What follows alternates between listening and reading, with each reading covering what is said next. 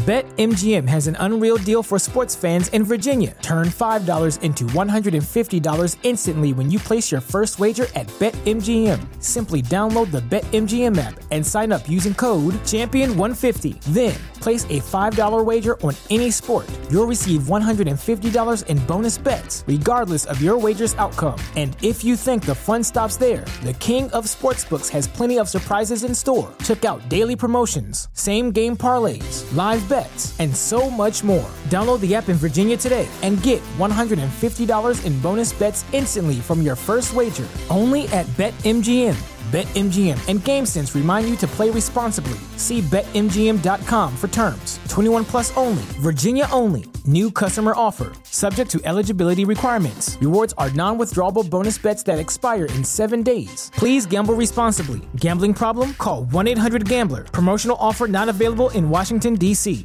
What's so special about Hero Bread's soft, fluffy, and delicious breads, buns, and tortillas? Hero Bread serves up 0 to 1 grams of net carbs, 5 to 11 grams of protein, and high fiber in every delicious serving. Made with natural ingredients, Hero Bread supports gut health, promotes weight management, and helps maintain blood sugar. Hero also drops other limited edition ultra low net carb goodies like rich, flaky croissants and buttery brioche slider rolls. Head to hero.co to shop today. Hello there, my name's Neil David, and I'm the host of Eurograps Express, the podcast exclusively dedicated to the wrestling of Europe. If it's wrestling and it happens in Europe and it's good, we talk about it. Whether it's Rev Pro, Progress, WXW, Passion Pro, Pro Wrestling Chaos, Pro Wrestling North, we don't care, we talk about them all. If it's good and it's exciting, I want to share it with you. We're on the Voices of Wrestling Podcasting Network. Check us out on the feed. Check us out on Twitter at EuroGrapsEXP. And join us for chat about European wrestling and a little bit of chat about cheese. Hopefully, see you there.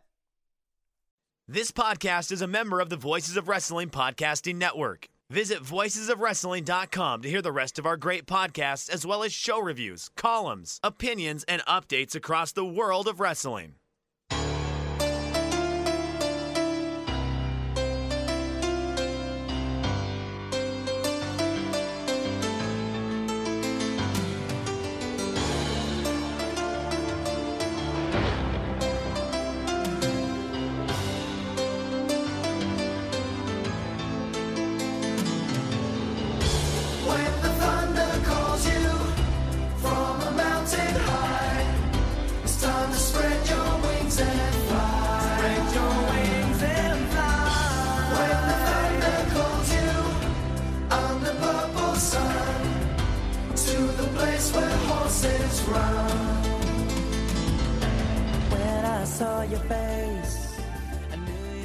Thunder buddies and travelers down Thunder Road. It's us, Days of Thunder, the WCW Thunder rewatch podcast that you didn't ask for, but we did anyway.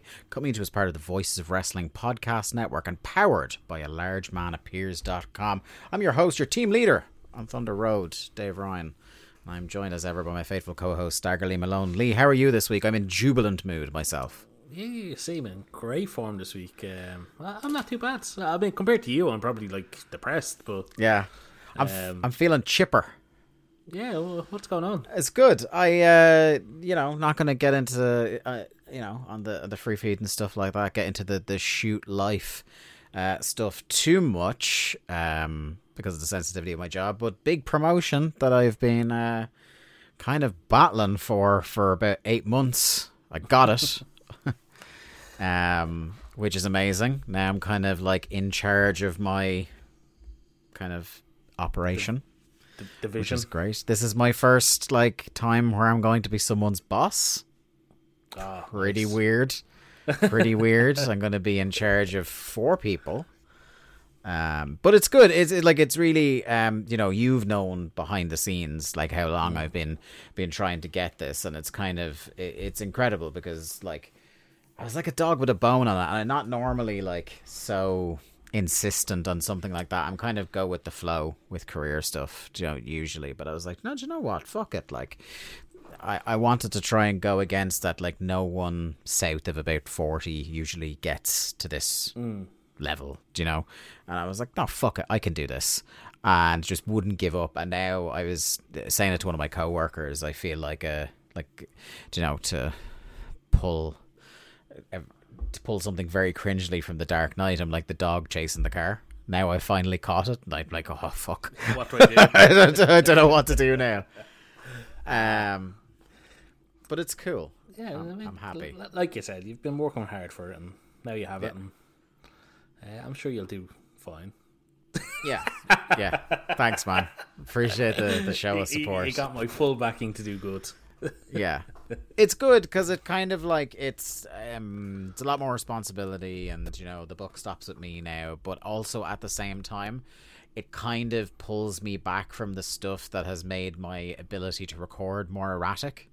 Because i've been holding the fort like doing my job and elements of the job of the person whose shoes i just filled for the last eight months. So my my flexibility is about to go up as well which is great as well as the pay obviously Yeah, it's all about pay. For, forget, Um, so it's forget the flexibility. It's good. So I'm obviously celebrating tonight. I've I've brought back, you know, we don't do it every podcast now, but I've brought back the adult beverage. I'm having a, a Bushmills and uh, and ginger ale. Um and I sadly, Lee, it's the end of my Bushmill supply. It's always a sad day when the Yeah. Bushmills run out. Yeah, and like my optic of the four bottles spinning around, so now there's there's one less in there, so I have to think very carefully about what's going to be open next. Um, Actually, my my lovely wife bought me a uh, a. I think she said it was a Valentine's gift, but she's awful at um, withholding surprises. So she just handed me this gift, um, a whiskey, um, whiskey cocktail booklet. So it's like six. I think it's sixty four. Hang on, it's, it's across the way here. Hang on one sec. Yeah. See, well, while Lee is off uh, getting that now, uh, I'm going to say that when we finally do a podcast in person, which we haven't done since Pick Your Poison Eddie Guerrero, I believe, Lee is actually now duty bound to make me a cocktail. Here he is now. Get back. I'm back. I'm back. It's uh, Back. I was I was just saying now when we uh, have a podcast in person for the first time since the Eddie Guerrero show, uh, you are duty bound to make me one of these cocktails. Uh, Absolutely. So it's uh, 60 wonderful whiskey and bourbon cocktails.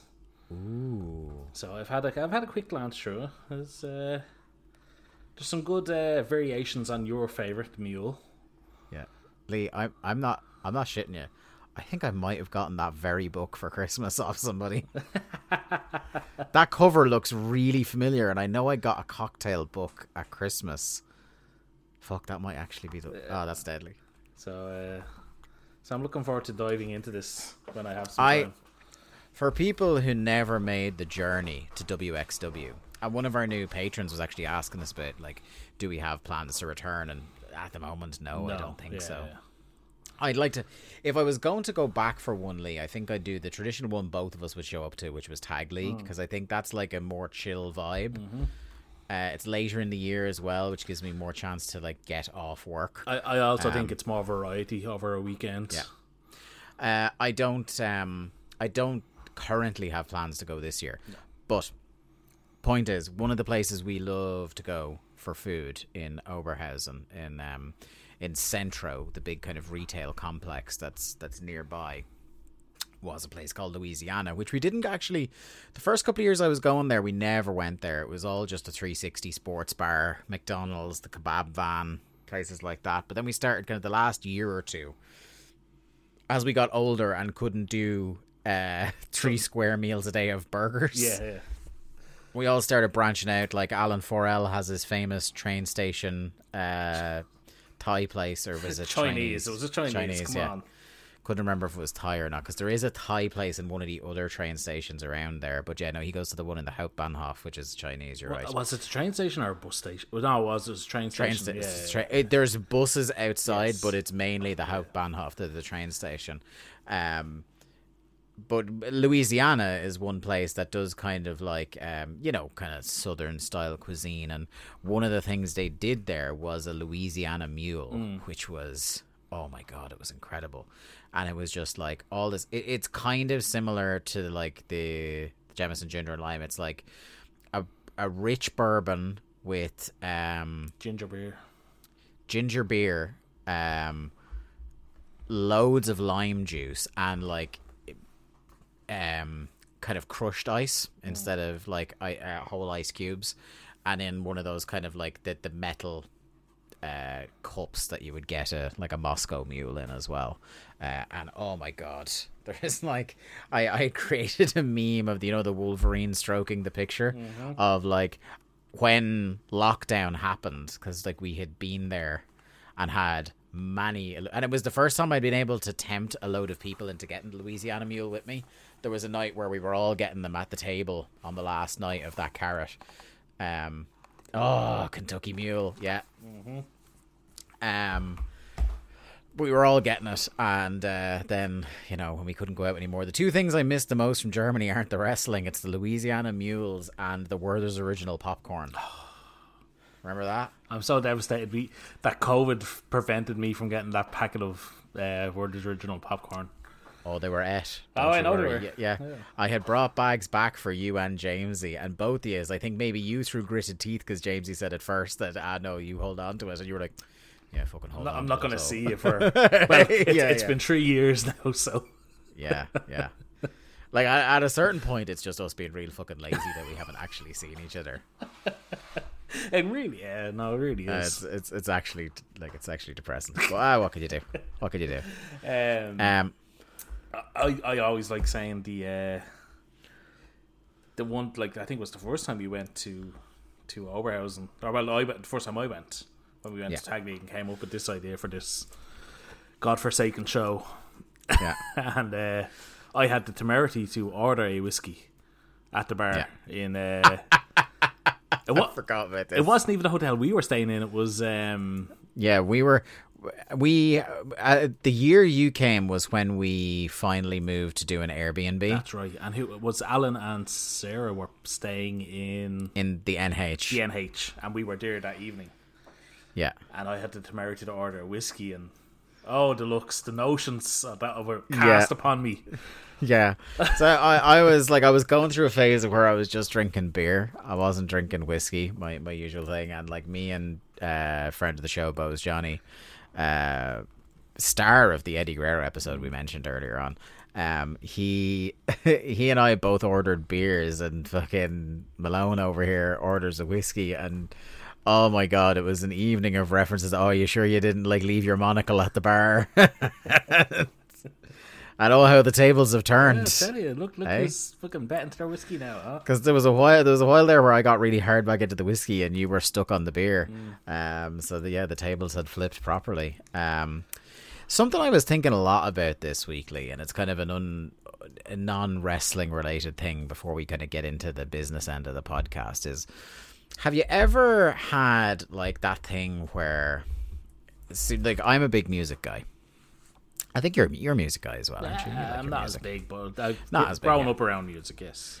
Yeah, so like have you ever got that thing music is incredible at having this kind of sense memory sort of thing that like a particular song or a particular vibe in a song has this almost like can time travel you back to a very particular Oh, yeah, yeah, yeah, yeah. situation or period in your life like oh my god absolutely incredible um so i had this a couple of times in the last week so um the first was i um I often watch. There's a, there's a great little background watching YouTube channel I like uh, when I'm editing called Trash Theory, which does these little documentaries on how different movements in music started, whether it's like emo or new wave or, or whatever.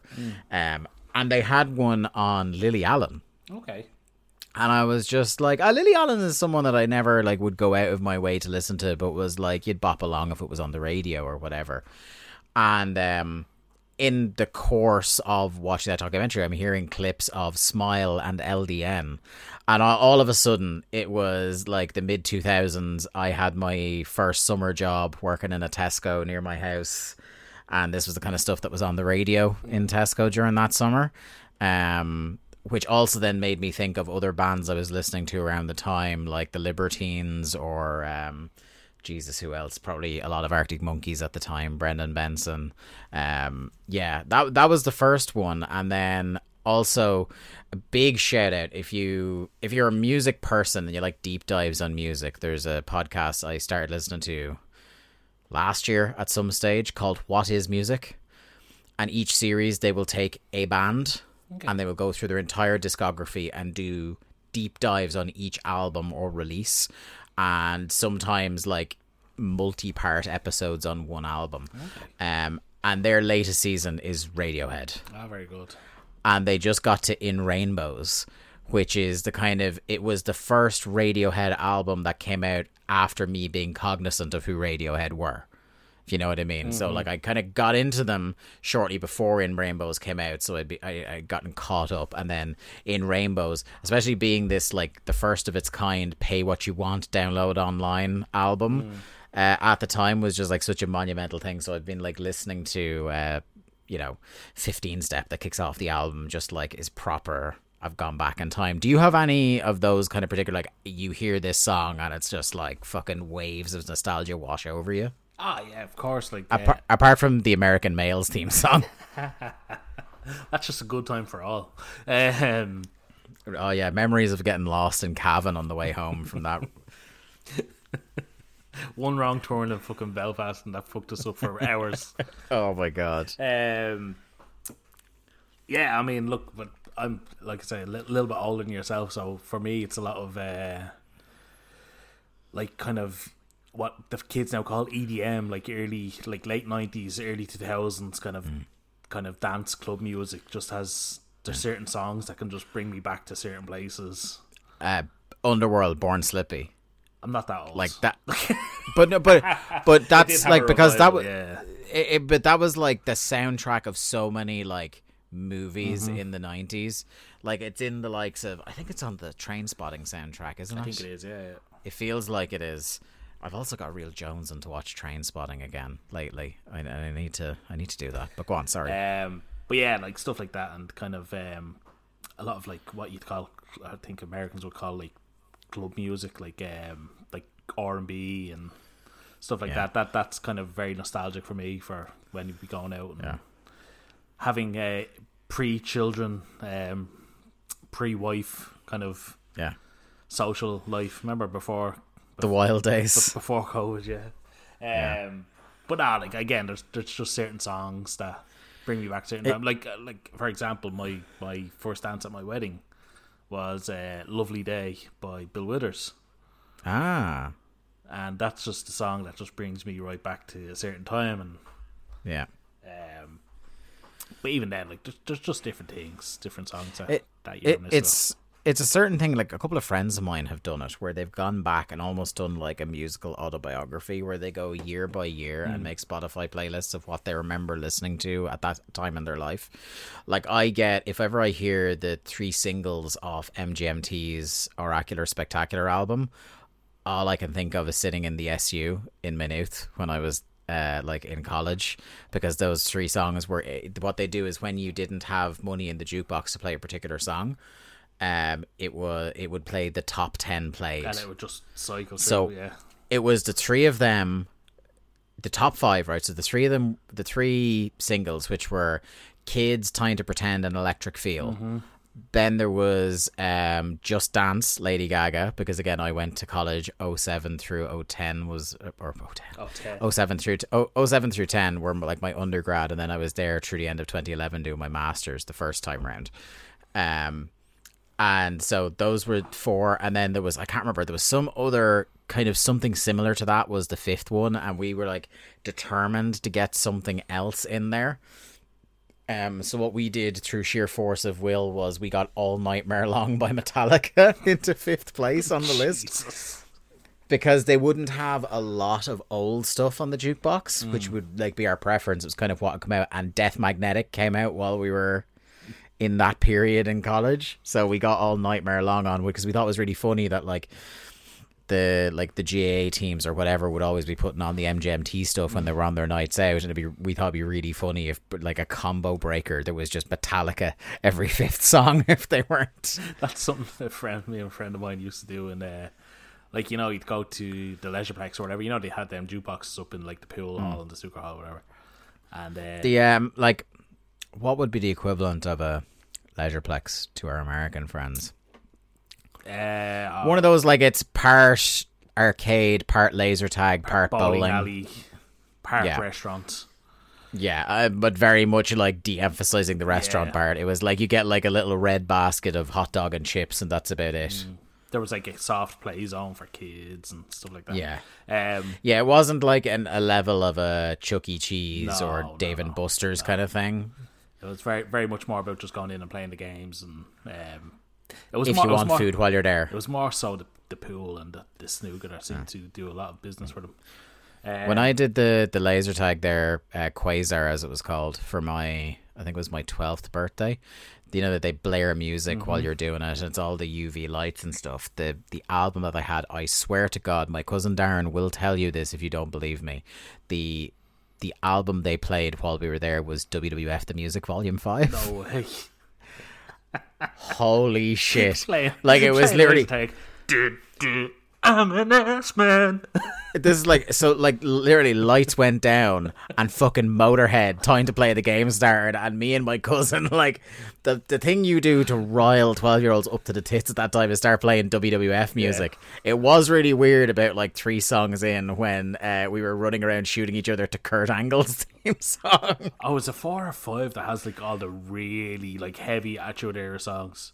Maybe it's four. Uh, four is the one that has like the DX song on it and stuff. Um, five is the one with uh, Taz's song "Time Yeah, to Play the Game." 2000, Yeah. uh Kurt Angle. It's the one that has the really super racist rock song with Slick yes, Rick on it. yeah. Yeah.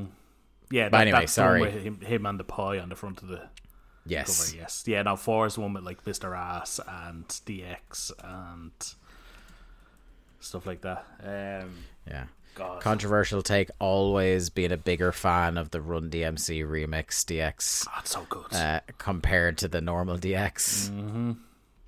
Kings of Rock, Yeah. great song. It's a great, it's a great. I'm just looking up. Sorry, WWF the Music Volume Five now, just to see what. So what we had on that, uh, the track listing was the game.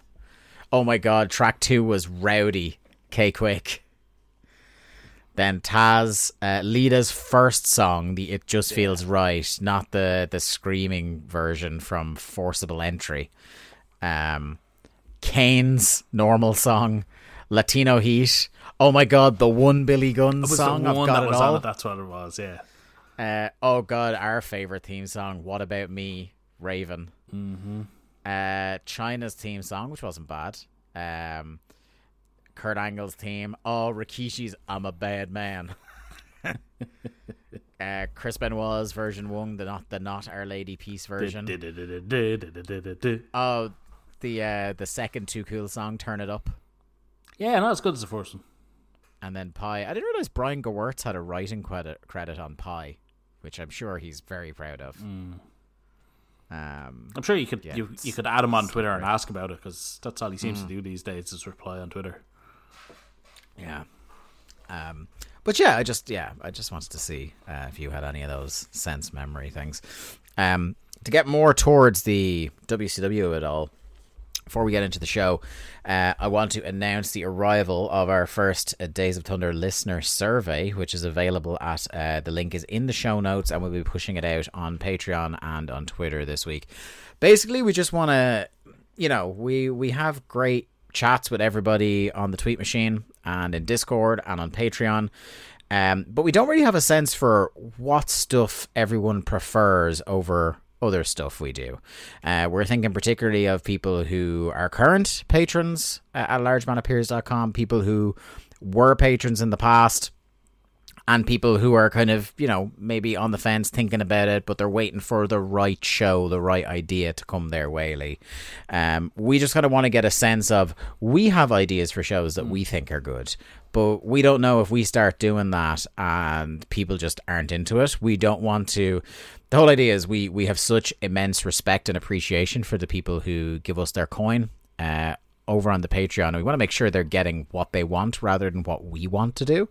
Um, there's definitely some sort of middle ground that can be struck uh, on there. So, like, if there's a particular show we're doing that people just aren't feeling, we want to know about it so we can rotate it out or retool it or something like that. So that's the point of the survey. Should only take you about three, four minutes at most to fill out, um, and we'd really, really appreciate it if you did. The other thing related to that is we have two new ideas for shows that we're going to keep in the wings.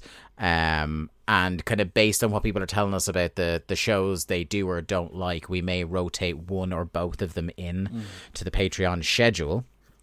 Um, and the firstly is an idea called Match Club. And do you want to explain what that is? So, Match Club. Match Club is a thing that we used to do with a collection of our friends on Twitter, um, obviously in the DMs. And it would be basically every. Our, our original match club would be every week somebody would be drawn to select a match, and we would all sit around. We would all watch the match over the base the uh, period of a week, get together at a certain time, and have a big long Twitter discussion about it. Now, our match club is going to be slightly different. Our match club Yeah. will be Dave will select a match, I will select a match, and we will have a listener selected match that we will watch, sit down and watch, and then discuss in kind of lengths what it's about, what we enjoyed about, what we didn't enjoy, etc. Uh, and that'll be match club basically. Yeah, and, and we have we have a couple of ideas for what we might do, like to to change that around. Like I think sometimes it might be cool if people again if people did want it that we might do the odd time. Not I don't want to set up an expectation that we'll do it every time, but we might do a live match club. Uh, stream it on on YouTube or, or whatever, and by doing that, we might be able to get live input from the person who did the the listener requested match. Uh, that might be an idea. The other show idea we have because this came out of we got really positive feedback on, uh, ironically, on our sold out ninety seven show. Which we just dropped uh, over at largemanappears.com um, that resulted in both of us, but mainly me, having a genuine crisis during the recording of it about how bad it was. And it seems you absolute sadists out there really want us to watch more horrendous stuff. It, it seems that Thunder hasn't been bad enough for uh, No, no. for our listeners' taste, so now they want even worse for us. Yeah. So uh, we came up with a slightly different version of Match Club called Trash Club. Uh, and what this is going to be is like periodically, me and Lee will uh, wade onto the Patreon, and we have some ideas. Um, but we are going to basically get together a list of worst matches, worst angles, or worst shows of all time. Um, we might like not put a couple of the very obvious ones on there. Your heroes of wrestling, because every podcast has that, done heroes of wrestling. I don't want to start off a series like that with Heroes of Wrestling. Maybe, like, if people really, really wanted us to do Heroes of Wrestling, maybe that's something we could do eventually. Same for December to Dismember. I think December to Dismember will be one that we just keep putting in the Christmas show poll until it wins. Uh, but we'll keep that off as well uh, and kind of try to think a bit more outside the box in terms of horrible shows. And the way we'll select what show or what match or what angle we're going to do is by virtue of spinning a wheel um, so that you and I don't know until the show is about to happen what we're going to have to endure. Uh, there's a randomizer element to it, To throw, Uh, and we'll actually. I was going to say to throw in the WCW of us, WCW ness of it all. It's the old spin the wheel, make the deal. Yeah, and we'll do whenever that show comes up. We'll do the the. The, the spin of the wheel on the free shows uh, so people know what's coming up um but yeah that's just a little bit of um what we're thinking coming into this listener survey the stuff that we're going to rotate in if there's shows that people aren't feeling um we also obviously have the long ruminating idea uh, that I think will be it will be coming this year. It's just a matter of when I can get round to it. Our um our more kind of documentary type uh audio production, uh the Kingmaker, the McFoley pod that I want to do. That'll be a very that'll be a kind of a longer term project, as in Yeah, we might I- that could be like we do one episode now, and then like six seven months down the line we do another Yeah. kind of in depth episode. because I want it to be part narrative where I'm actually writing scripts and doing voiceover and pulling clips and stuff like that. I want to do a real fucking good job on it. Um, so that'll be yeah, that'll be kind of your I suppose the equivalent uh, in this network is like a Jovember to remember uh, thing. They're not coming out all the time. But it's it's definitely something I'm going to commit to getting at least the start of out this year. Um, but last thing of all is before we get to this episode of Thunder, we need to go up to the Days of Thunder control center and stagger Lee Malone. Welcome back to the Days of Thunder Control Center, where I will give you all a very quick rundown of what you can expect from us between the months of February and March. On our free feed, which if you're listening to this right now, well then you know how to find us, beginning on Thursday the 9th of February, we will have Thunder episode 65. Thunder episode 66, the go home show for the Great American Bash will follow, and then of course we will have a Great American Bash 1999 review. Patreon.com forward slash WCW Thunderpod is where you want to go if you just can't get enough DOT in your audio diet.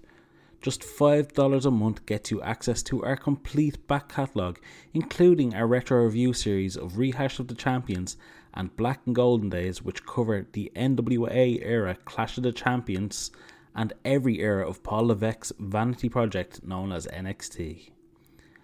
And coming up this month, we will have a return of Days of Thunder at the movies, and it's a very special awards season episode.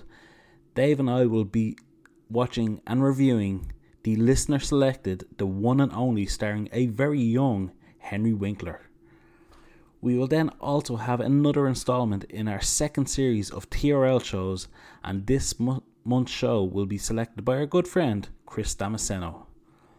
March will also have a TRL show, as we will be reviewing the awesome Backlash 2008 selected by VOW's own Suit Williams. And as well as Suit's TRL show, in the month of March, we will have a very special listener selected topic, which we have no idea what will be yet, over on a largemanappears.com. And finally, March means it's revolution time. So, of course, the Days of Thunder pre pre show will be back once again, as we will be broadcasting live on YouTube for one hour before the Revolution pre show begins. All of this great content, plus show notes, access to both of our Match of the Year sheets, sneak previews, and so much more. Patreon.com forward slash WCW Thunderpod, only $5 a month. And now we return you to your regularly scheduled podcast. This is Thunder episode 65, the second show taped in Charleston, South Carolina, the 3rd of June 1999, getting a fairly disappointing 3.1 rating. We've been up in the mid to high threes for a little while now, so 3.1 will definitely be a little bit of a wobbler for them. Um, just to kind of before we get into like the, the kind of play by play on the show, Lee, I thought for the second half of a double shot, I didn't hate this show. No, I, I didn't hate the show either. I think it was. It wasn't necessarily good, Yeah. but like when when you consider it's the second half of a taping, it's um very clearly they aren't sure of what exactly is going to be happening on Nitro. Yeah. So it's kind of like it is very much a holding pattern episode. I, I think it does have a watchable quality to it that a lot of these ones don't. It does because, like, if you look at the participants in the matches, it's all people in current storylines. Like match one, you've Bam Bam. Match two, you've Hugh Morris and Billy Kidman. yeah. Match three, Buff Bagwell, who's been getting a push. Match four, hmm. Scott Norton, he's in a feud.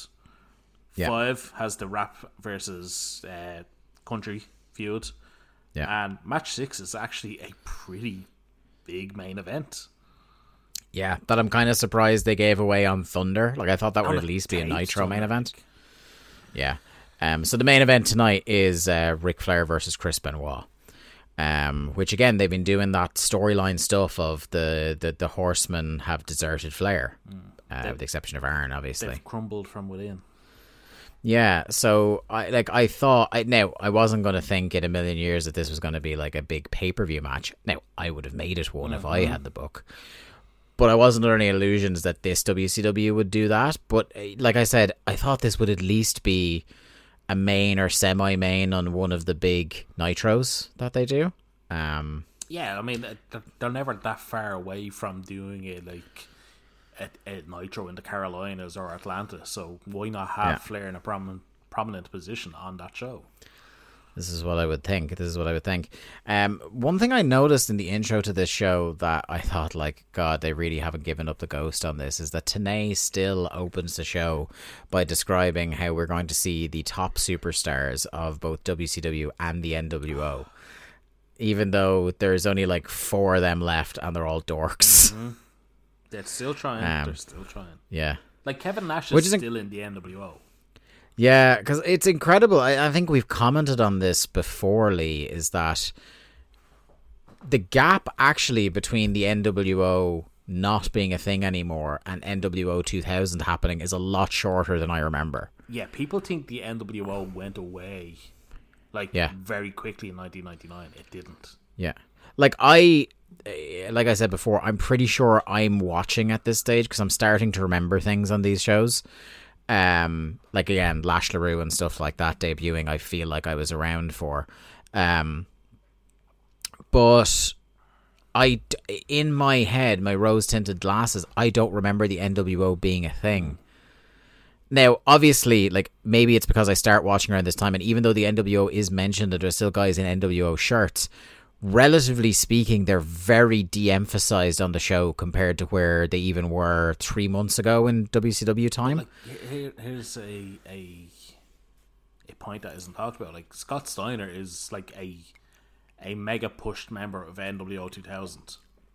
yeah, Scott Steiner never leaves the NWO in 1999.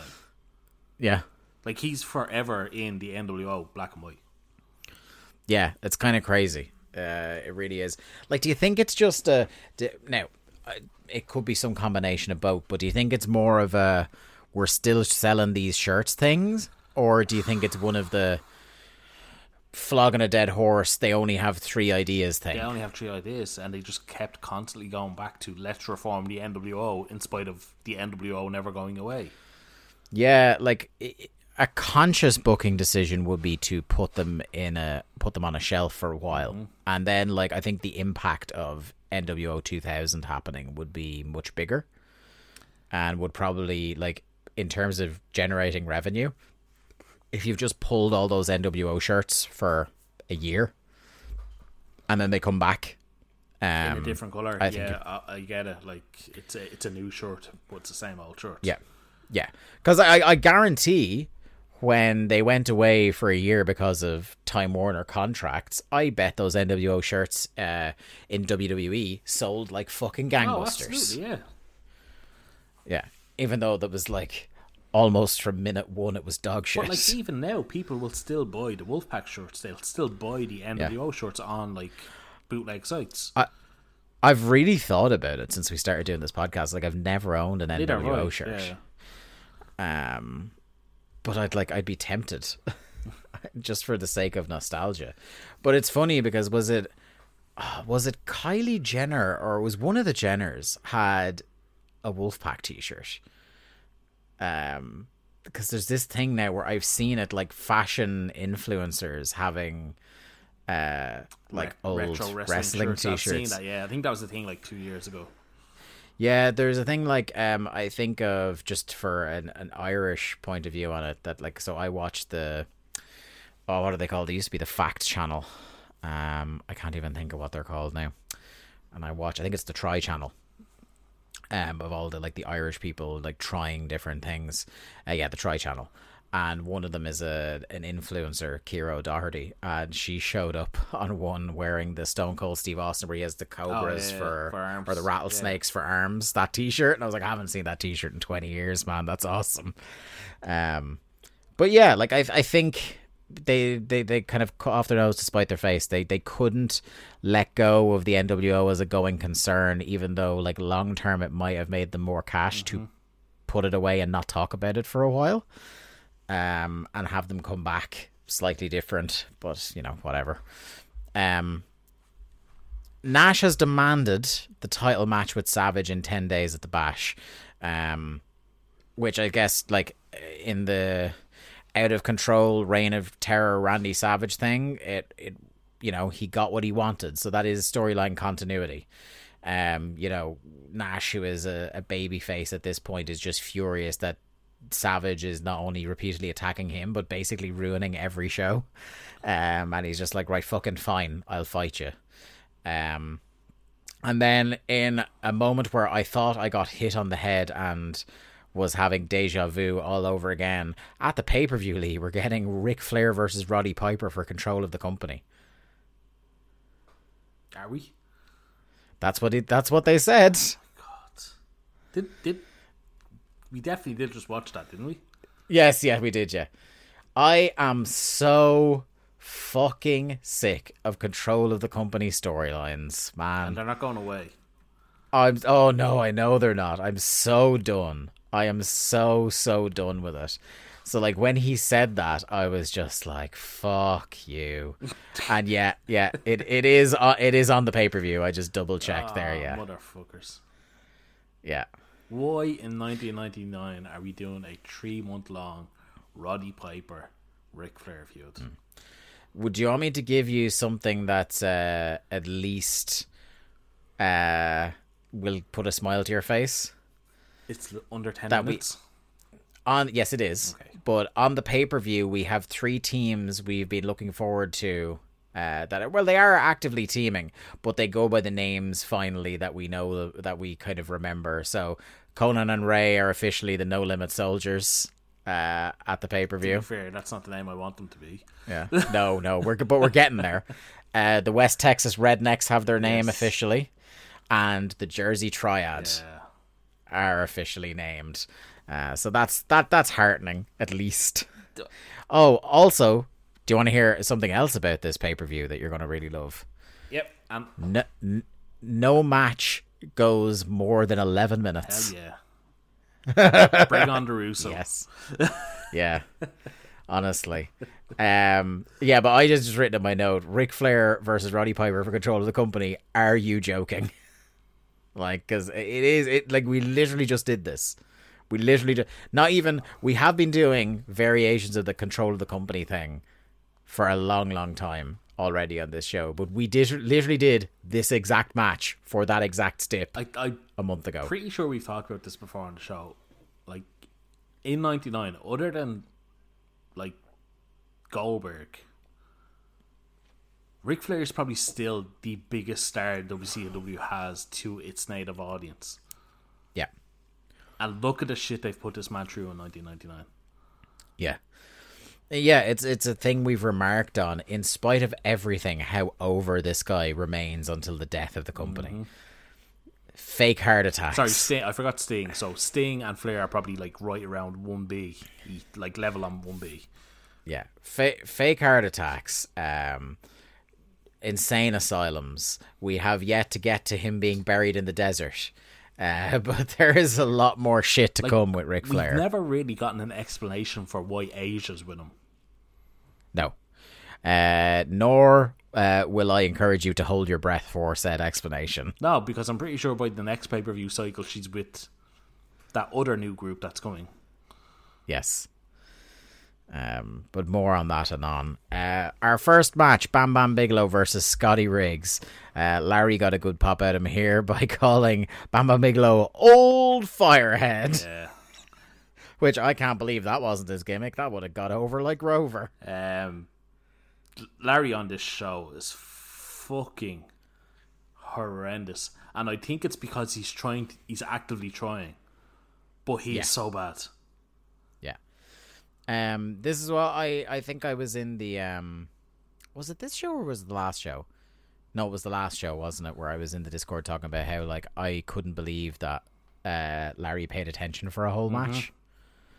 Um, but he was trying. He wasn't trying in the way to be like a serious commentator. Trying, he was trying to be Bobby Heenan. Trying, Yeah, um, and there's again with that approach, there's a couple of gags that land, and I'm I'm not going to lie about that. But for every joke that lands, there's about fifteen that don't. And he just um, talks and talks and talks Yeah, and says nothing. and it's that it's that he interjects, and while he has the floor, he just goes on streams of consciousness, and then trails off. And Tenay is like, "Well, be that as it may," and then goes yeah. back to what they were actually supposed to be talking about. There- There's one instance in the Flair Benoit match that just uh, I've, I've just stuck in my brain where Larry has to be talking for a good minute, minute and a half, and he stops and then just goes. So what you're saying is he he's earned that name, the dirtiest player in the game, and it's just like, He's just Yeah. Editing him live on the air. oh my god, it's And not even live on the air, because the other thing that makes this inexcusable is that this is the taped commentary edition. So they could have re-edit, they could have redone any of these matches in the booth. nope. They literally sat in the booth for 90 minutes and just told Larry Yeah. fill 90 minutes. Yeah. Uh, so we're going to see, um, and this is one of my early memories of an infamous. We're trying to do something WWF kind of did angle where a loose septic service happens. Uh, we get to see a bit of that later, which is obviously we've had the at this point in the timeline we've had the beer bash. We have. and we've had we've had uh, I think we had Zamboni three sixteen already at this point as well. That and- would have been May, so yeah, that would have made sense, yeah.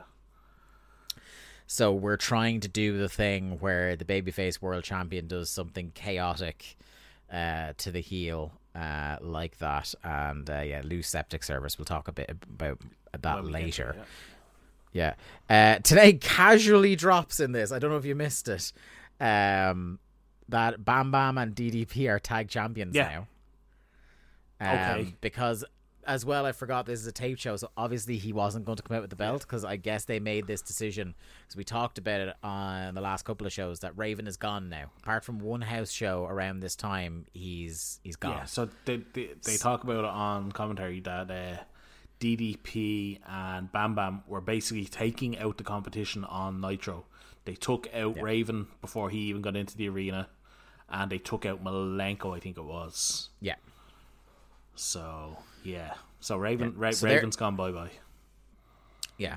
So they're the champs now, but like, hey, as far as combos for champs, you can do a lot worse than Bam Bam and Page, so that that's I. I will say I think they adjusted on the fly pretty well. yeah, like this is obviously best case scenario. You have them go over in a big championship match on a pay per view or a build to it on a Nitro, but they they were kind of tied by circumstance. This here. would make sense because it was pre Nitro. Don't say things like this would make sense. Sorry, non kayfabe. This would make sense.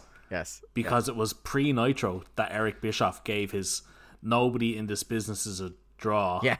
And if you don't Yeah. if you don't want to be here, I'll give you a release. And that's when Raven stood up and went, Well, I don't want to be here. Yeah. Oh, I don't want to be And here. And that's that's when he got so obviously the getting put in a dumpster was the write off. Yeah. Something I'd actually like to hear, just as a kind of nice send off to Raven.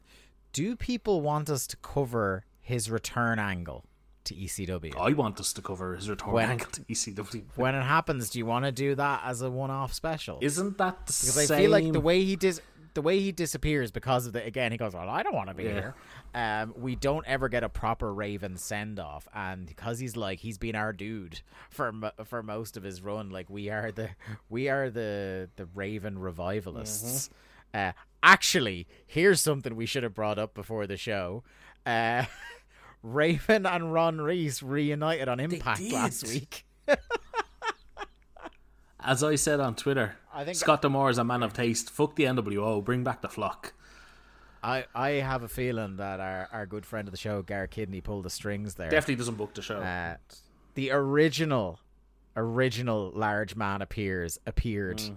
Uh, huge, huge pop, huge, huge pop. Um, but yeah, uh, let us know if you want us to do that Raven returning to ECW bit because I know, yeah, like you said, uh, you and me would be chomping at the bit to do that. Like it's it was a him and Dreamer against the Dudleys, wasn't it it? was. I'm just pulling it up on He returns to save Tommy. pulling it up on Cage Match. If you just give me one of the genuinely one of the biggest reactions you'll hear. Um, I was actually only listening. Speaking of big ECW reactions, I was only watching that. You know the the hand cam footage of Scott Hall showing up at ECW. Like how is that? Somebody said this um, on Twitter. I I I don't want to misattribute it, so I won't say who. But somebody did say it recently. It's like how with all the fucking money that was wasted on like Buffer and all these things in WCW, did they not license Ready or Not? I know. Here I come. Like the how are you not call giving the Fugees the call? Uh, for the last couple of years of WCW, it's fucking Especially wasn't wasn't the thing that like Wyclef Jean was like a huge wrestling fan. yeah, yeah. Uh, anyway, um, sorry, ECW on TNN number two. It was taped on the twenty sixth of August, nineteen ninety nine, and aired on the third of September.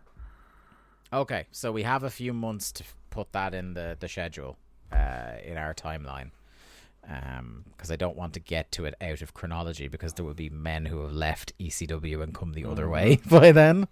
Uh, so I don't want to do that, but yeah, when we get to it, I I'd be really interested in doing it. Much more interested. Like, I think we're committed now because people have said they'd like to hear us talk about just the in isolation the the Owen tribute match. So I think we'll put that on the calendar for later in the year because they don't do the tribute match for several months.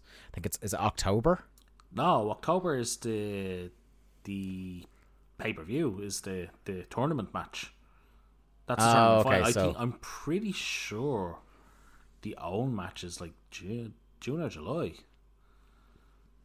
Oh, okay. Well, I'll need to get um, I need to get that on our schedule because we will do just that match.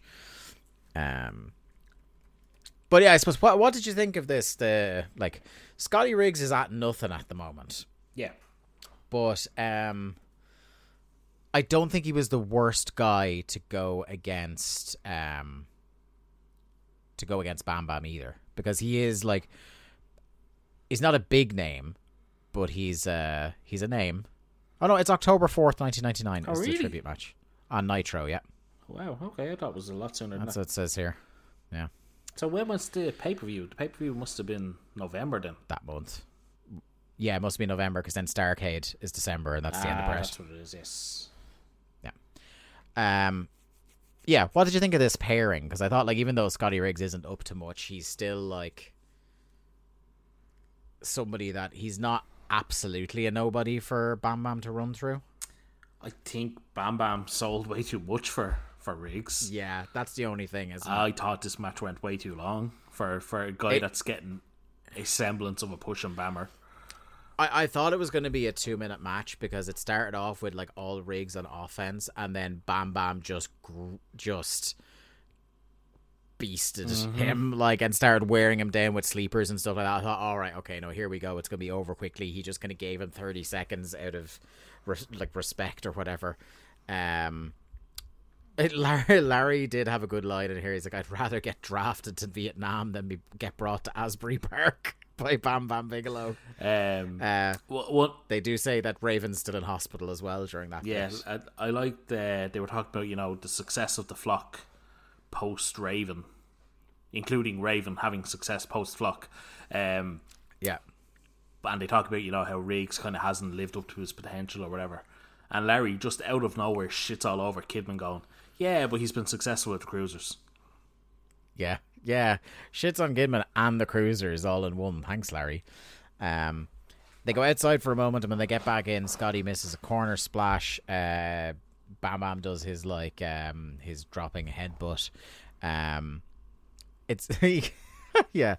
Um, another Larry line that did get me during this was it's got to be intimidating when you see a guy come at you with a head like a '57 Chevy. which I thought was a, that's a good one. I, I you're shaking your head, but I like that. Uh, running corner splash from Bam Bam. He goes for a second. Riggs fights him off. Hits a famouser. Uh, goes for a top rope dive. Bam Bam punches him clean out of the air, which is one of my favorite things in wrestling. Uh, hits the greetings from Asbury Park and wins. Um, and then Larry with a, another one that fell flat just as the segment ends. I think you'd take less of a beating if you just went straight to Atlantic City instead. Um, just naming all the places you know in Jersey, Larry. Good man. Uh, Nitro and the angle you mentioned before, Raven getting jumped by Page and Bigelow. Uh, d- do you know what's one of the weirdest sights in wrestling, Lee? I think you know what I'm going to say here because I think I might have mentioned it before. it. Bam Bam Bigelow in street clothes. And you're that man Much like Pac, that man should be in his gear regardless of context. I think you're going to see a lot more of him in street clothes over the next little while. Yeah. He's just in a like a nice, smart, casual shirt, and I didn't like it. I- I- it, it felt very. Isn't it at this point where his like his ring gear changes to like just plain trousers Yeah. and like just a black top? Yeah, yeah, it's weird. It's weird. Um, uh, Saturn finds out uh, what has happened, and him, him and Kanyon are fuming. They agree to defend the belt together, but the Jersey lads find and take out Kanyon. well, no, Uh, the, the camera yeah. cuts to Kanyon taken out. You don't see Yes, Kanyon being yes. taken out. Taken out. crucially. Fast forward, and Kanyon returns from the hospital to save Saturn, uh, but he eats one punch. Yes. So thi- this is what I mean by I think they pivoted well. Because the whole thing they were teasing was that Kanyon, these were his boys, but he's very much with Saturn and Raven. Yeah.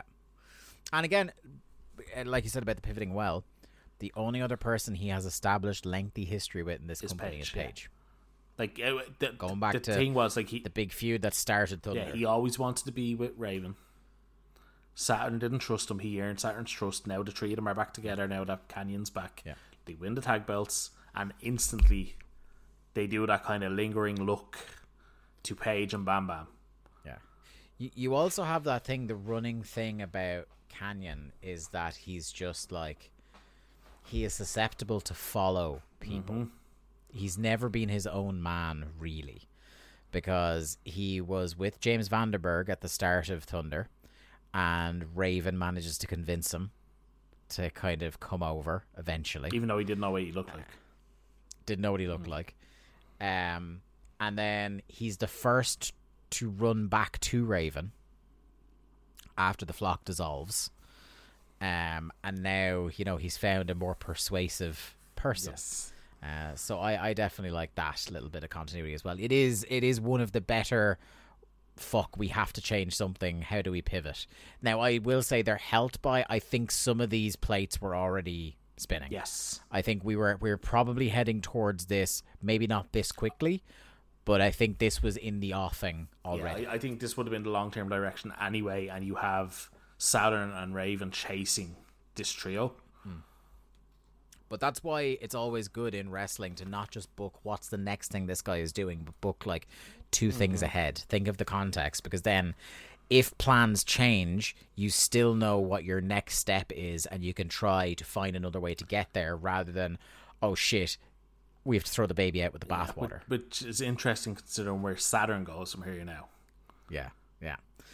Uh, for his remaining time. Uh, Saturday night tease, and we've got Buff, Rick Steiner, Kidman, Fit Finlay, and Brian Knobbs. Another flashback to Nitro. Hugh Morris and Kidman getting interrupted by Brian Knobbs and the hardcore trash can. Um, in amongst this, I'm not entirely sure his involvement in the segment, but Hak also gets killed. Uh, he's he's there. Um, and then we get a singles match Billy Kidman versus Hugh Morris with Jimmy Hart. Um, Morris jumps Kidman at the bell. It feels like we haven't got a WCW match start in a while, but there we go. Uh, Kidman gets his sea legs, but Jimmy tries to attack him outside and distract him inside. Uh, and he's got to go take him out, but that gives Morris a chance to get the heat. Uh, from that point, it's a lot of Hugh Morris, unfortunately. Um, he does a little bit of a comeback after a missed corner splash, which I thought was interesting uh, in terms of like uh, agents not talking to each other again. That the impetus for a comeback in two successive matches is the same spot. They don't care. Uh, yeah, no, they don't. They don't. But you know, still, like, still, I I noticed this. I pointed out. Um, Kidman hits the ropes, but Morris follows him to the ropes and clotheslines him out of the ring. I do love that spot when a guy follows Yeah, the yeah. run of somebody into the ropes and clotheslines them over. I, I love that bit. Uh, Kidman rolls away from the middle rope elbow. Uh, hits a sliced bread, but gets cleared out with a clothesline. Then, uh, of course, he does the Kidman powerbomb reversal. Um, goes up top for the shooting star press, but uh, Knobbs is out and crotches him. Bell rings. Uh, Knobbs hits a pump handle slam, elbow drop from Kidman. Uh, but oh yeah, then he does the fucking pity city, which is like fucking hell. You want to talk about like outdated shtick? Uh, no laughing matter, but then Hak comes out and the kendo stick and he clears house, but moments too late because Kidman's already dead. Yeah, Um, I thought this was a perfectly acceptable match until the the end. I mean, look, it, it's Morris and and Kidman, and, and as much as we fucking hate Hugh Morris, and he hasn't been good, like he's he's competent at the best of times in the ring. Yeah, he he's a good base here for Kidman. I and think. Kid, Kidman is very much on the run of his career to this point. Um, Yeah. So yeah, look, it's fine. Uh, I think there's way too much fucking Brian Knobbs on this show. There's uh, look if Brian Knobbs is on a show at all, it's too much Brian Um, Knobbs in 1999. Um, yeah, like you talked about there, Pity like fucking doing that shit like in 1999. Like, come on. Um, I know we mentioned it during that very brief Nasty Boys run at the start of Thunder. Um, but like you're somebody who definitely has a lot more opportunity to have nostalgia for the Nasty Boys. Like I never had that, so I've I was always over them as a thing. I think it just it's so fucking dated, but I'm sure even though you had a bit of nostalgia for Sags and Knobbs last time, this time ah, it's no, just done, with like. he fe- he feels like a complete fucking relic in a way that like a lot of the other guys from that period that have come in like tweaked something to like seem if not like fully modern at least not as like plucked out of a different mm-hmm. era of wrestling like i think particularly of people like rick rude when he showed up kurt hennig mm-hmm. as well like he wasn't full He wasn't full Mr. like, Perfect. He's Kurt Hennig. Yes. Do you know what I mean? Like, eh, there's a lot of guys like that you can point to that I was like, they did enough to like decartoonify their gimmick, but like Knobbs it just reminds you of a time that we've all thankfully moved on from in wrestling. Not that like the Hulkamania era doesn't have its place and wasn't over or anything like that, but like even fucking Hulk himself has like knew when to change stuff up and when to put stuff on the shelf so that when he comes back in the red and yellow eventually it gets a huge nostalgia pop whereas Knobbs just never changed. Yeah, Knobbs is still coming out there in his fucking nasty boy T-shirt. Like, still talking about being nasty all the fucking time. It's just, it, yeah, no, fucking, fucking Brian Knobbs. Um, yeah, the, the weird thing at the end with Hak, it's like I was sure Hak missed his cue because Kidman gets killed with the uh, no laughing matter. Yeah. But then Hak just canes him anyway at the end of it as well. He he he literally hits Kidman with the cane. What's going on, guys? This is Rich from the flagship podcast here on the Voice of Wrestling Podcast Network. And I just want to let you know about a brand new sponsor we have for the network. It's Eufy. And let me tell you a little bit about their newest product, the Eufy Video Smart E330. This isn't your everyday smart lock. This is a smart lock, a 2K camera, and a doorbell offering triple the security and triple the convenience. Instead of loading up your door with a bunch of different devices, you install one and it takes care of everything in a complete package. It's not just about the home security though. The Eufy Video Smart Lock E330 is also for convenience. No more worrying about losing keys. You can let each member of your family get a password. You can monitor their movement in and out of the house. You can keep an eye on your packages. You can check in on your house while you're away. There is so much you can do with this product. Best of all, it is easy to install and set up. All you need is a Phillips screwdriver. Leave that drill in the toolbox. The Eufy has keyless entry, a 0.3 second fingerprint recognition, a rechargeable battery with a four month lifespan, two way audio from the lock, enhanced night vision, 24 7 customer support, and you'll love this none of those pesky monthly fees.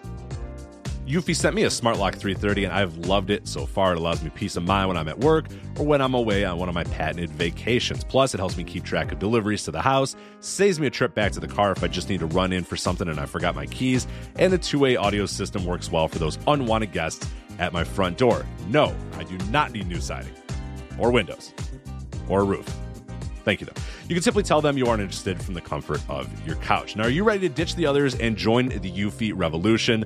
Of course, you are. Get started today by searching Eufy Video Lock on your search engine of choice. That's E U F Y Video Lock, or visit eufyofficial.com slash video lock to see how you can finally, once and for all, gain complete control of your door. Once again, that's E U F Y Video Lock eufyofficial.com slash video lock. And we thank them for sponsoring the Voice Wrestling Podcast Network.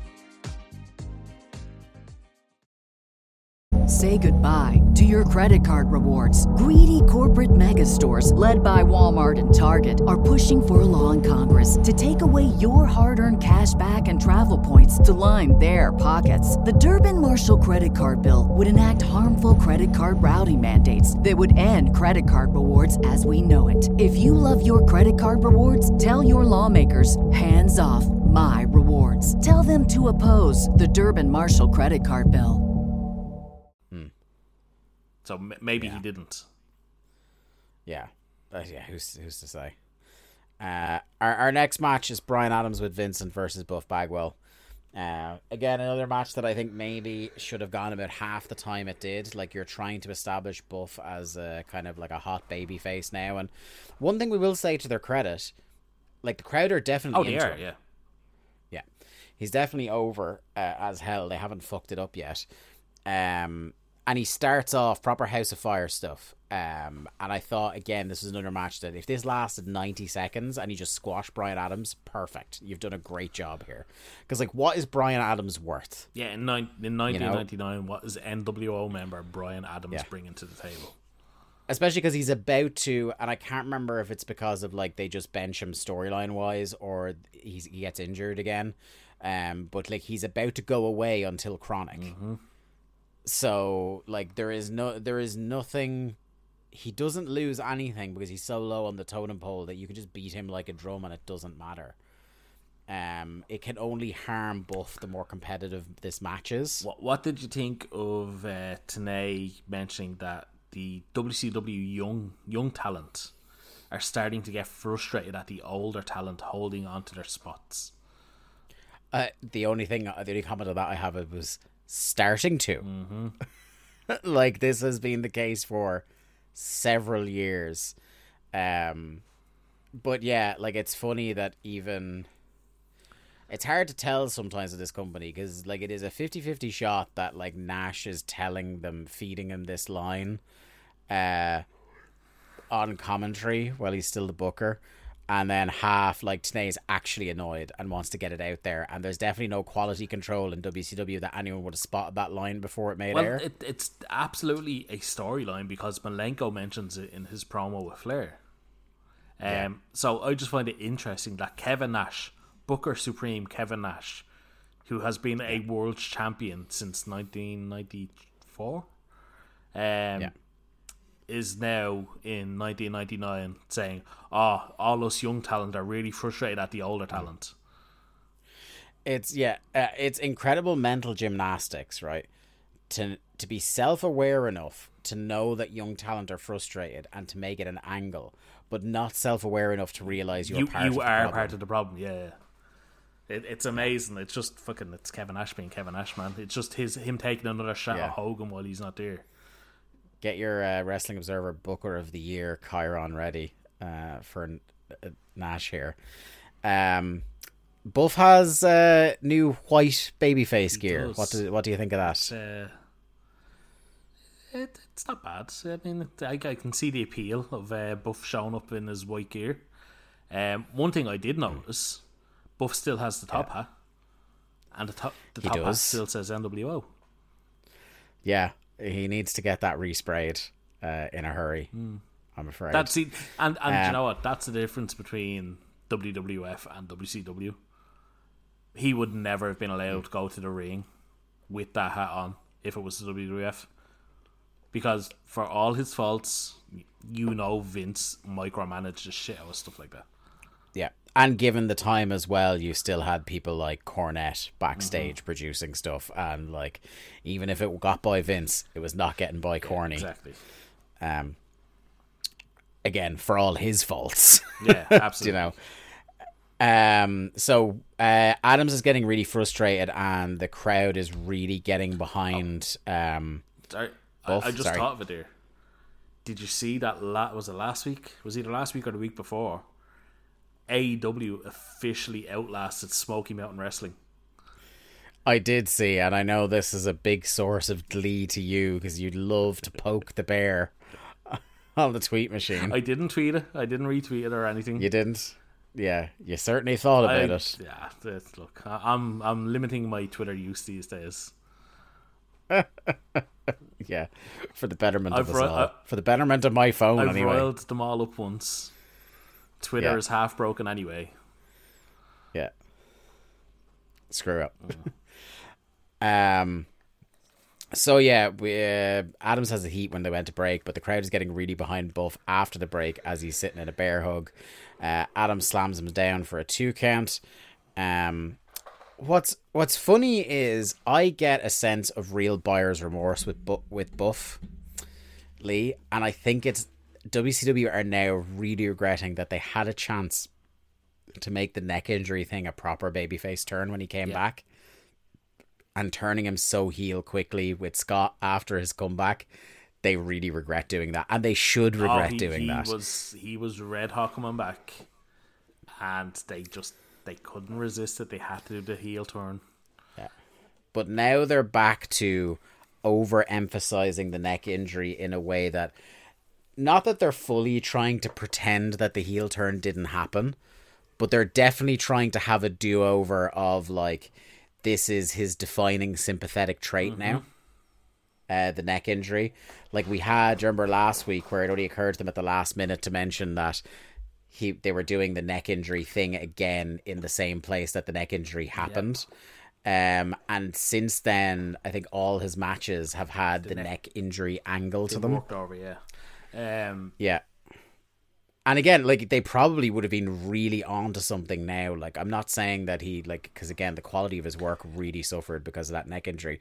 But in terms of like overness, like he would not have been out of place in a main event at this stage had they kept the momentum of how over he was when he came back. If he if he had been one of the guys to stand up and oppose the NWO at the peak of it of its powers, kind of thing. Um, if he'd come back and blown through Scott Steiner, like it, it wouldn't have hurt Scott one iota Scott was, in ninety Scott was still going to be the guy. Like, um, Yeah, but if he had blown through him to establish that baby face, that like maybe then Scott would get his win back later as like the dastardly heel. Uh, uh, like that can be his last big win before he's a world title contender.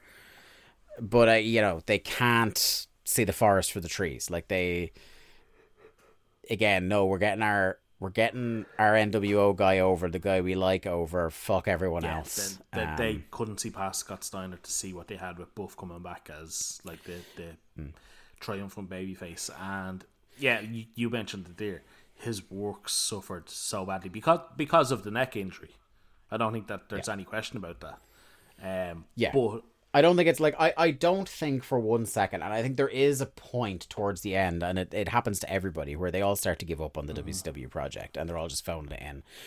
But I don't think looking at Scott since he's returned from the neck injury, I don't get the feeling he's trying to phone it in. I just get the feeling that his body can't do what he wants it to do. He's not quite the athlete he was post injury, and he's still kind of working Yeah. through that.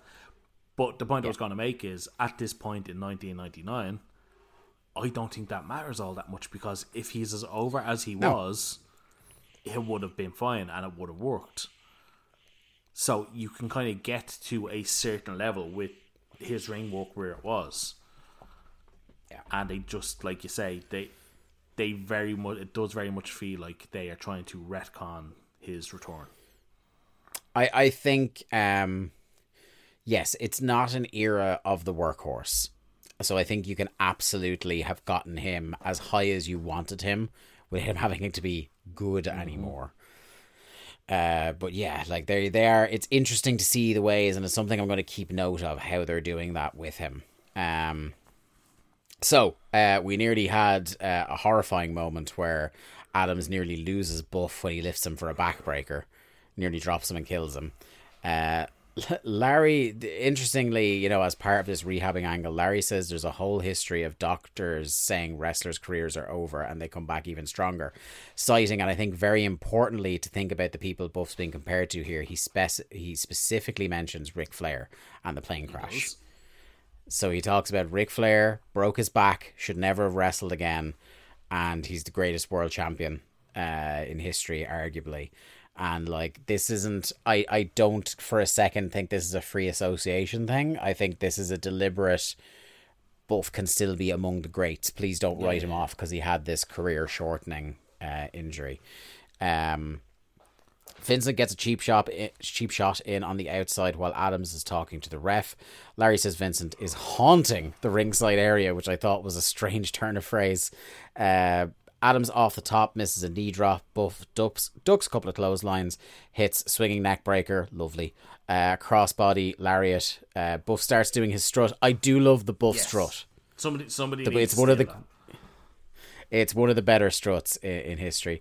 Um, running forearm into the corner that clocks Mickey Jay. Lee, describe this chair Oh shot that Vincent gets a chair. Describe this. Now, bear in mind, everybody, as Lee goes to paint your word picture, Vincent is the worst at everything ever. now, continue.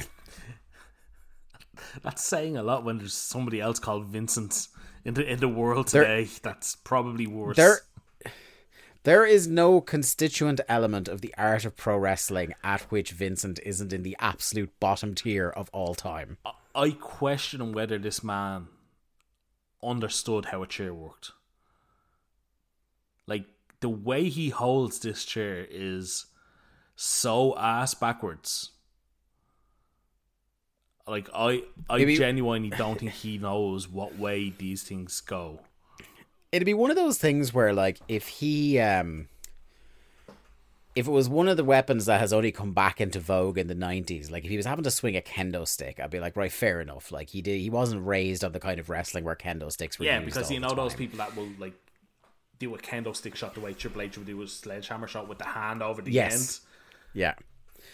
Or um, I was thinking about this recently. I mentioned it earlier on. I started listening to Jovember to remember from the start, and he was talking about how, like, really until Sabu, people had stopped Table doing spots, table yeah, spots for years, with a couple of exceptions, and then Sabu brought it back. So, like, if Vincent fucked up a table spot, I'd be like, fair enough. If he fucked up a ladder spot, I'd be like, fair enough. Like, he's out of his depth. A fucking chair, though, like it's the most fundamental foreign object in wrestling. With the like, maybe it's right up there with like the ring bell and the belt. Of You know what I mean? If things that if are you f- always ringside, no matter where you are.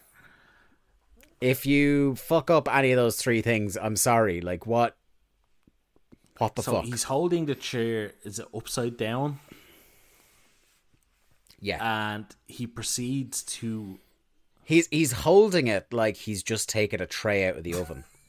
Do you know, like at arm's length, out, so it doesn't, by God, touch him. So he's holding it with the purpose of Adams um, bringing Buff towards him.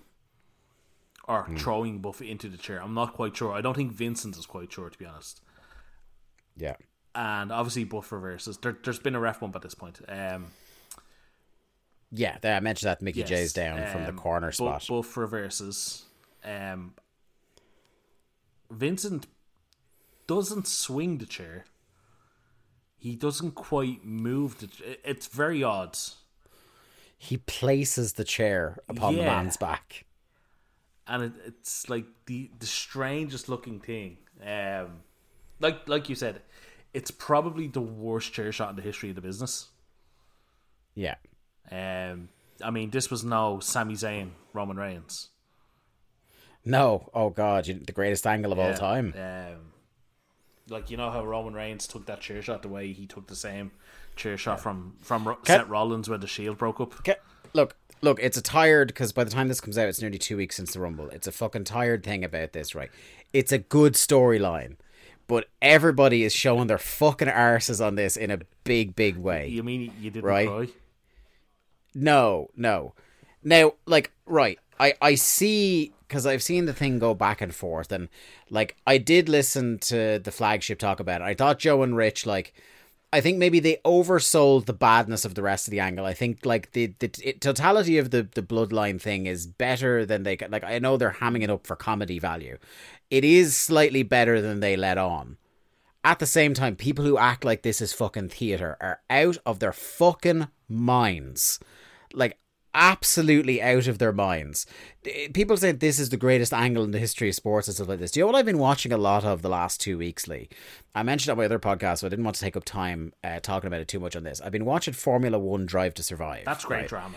Which it's uh, this is what I'm, I was going to say. I'm like I I don't give a scuttering shit about Formula One, and within one season of that documentary, I'm like. I th- The season starts in March. Like, if I get all these watched, like I, I might tune in for year. qualifying in Bahrain, I right? I, I'm, I'm really like, and that's like making angles out of stuff that really I, happened. do you know what? I, You know what I mean? On the tennis one. Uh, yeah. Oh, well, you see, I already like tennis, so that's not gonna. You're not gonna have to talk me into the I building on like. that. I, I was sitting at home. Was it last week? And I was looking at. it, I was like, "Oh, will I put it on?" And I was like, "No," because if I put it on, I'm gonna watch it, and then I'm gonna want to watch tennis. And the the other thing that I think uh, Joe and Rich nailed that people don't talk about enough, and I think it's because you know everybody says now like a lot of the brainworms WWE people have given up the ghost on like they're not going to argue anymore that in any way it's superior wrestling to the likes of an AEW or a New Japan or anything like that. So that's the thing that people overlook when they talk about this as being Shakespeare. One thing that like wrestling storylines, wrestling angles, like have to have is like the matches have to deliver for it to go over the top for me into all timer territory. And the thing is, like, as great and like genuinely some of these segments and angles and promos have been fantastic, particularly since Sami Zayn joined that whole situation, right? Um the matches have almost never delivered. Like what whatever about like you know there was the like the crazy final match with Brock and Roman. Yes, that okay, that delivered. Um some of the like the Usos are an excellent tag team. So like some of their tag team matches have really hit. Uh Sami Zayn is one of the greatest professional wrestlers of his generation. But the the the El, El Jefe himself uh the Roman Reigns a lot of his matches are really fucking boring until you go to the finishing sequence and there is no getting round that like somebody pointed out this week this is going to be his seventh i think wrestlemania main event match of which i was in i was live in person for one of them and the only memory i have in my head of any of them is when seth rollins cashed in Yeah, because that's the best. in one. that eh, the that's the best one and it had nothing to do with him. It was the best one because we all thought he was going to win and we were spared by seth rollins. Uh so like yeah i just i just needed to have that moment there. Um what even reminded me of that? How did we start? Uh, Vincent Shershot. Oh, the the chair shot, yeah, because the chair shot angle at the Which Rumble, then- yeah. I just I, I just needed to get that off my chest because it's like people are fucking ah Jesus, they're out of their fucking minds on this. Seriously, have a critical fucking thought in your head. Watch actual drama So, so you.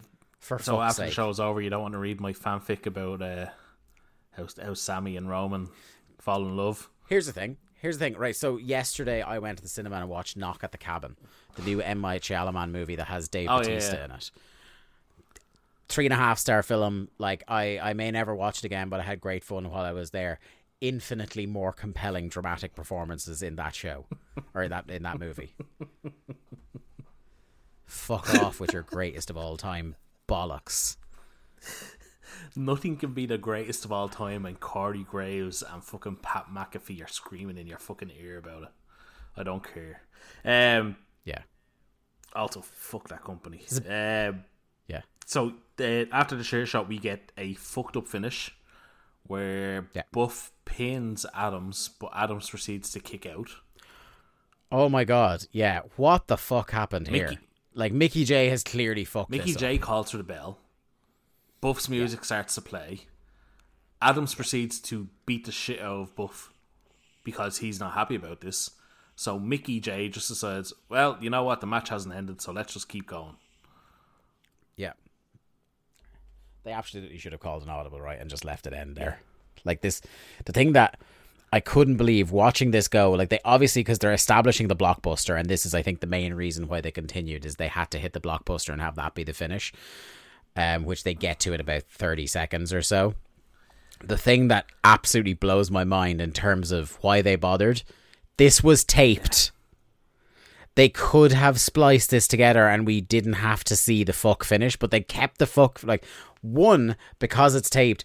They just didn't have to show us any of this. They didn't have to show the match. Do you know what I mean? If it got fucked up, Two, they could have just proceeded on as they did and edited out the part that was fucked.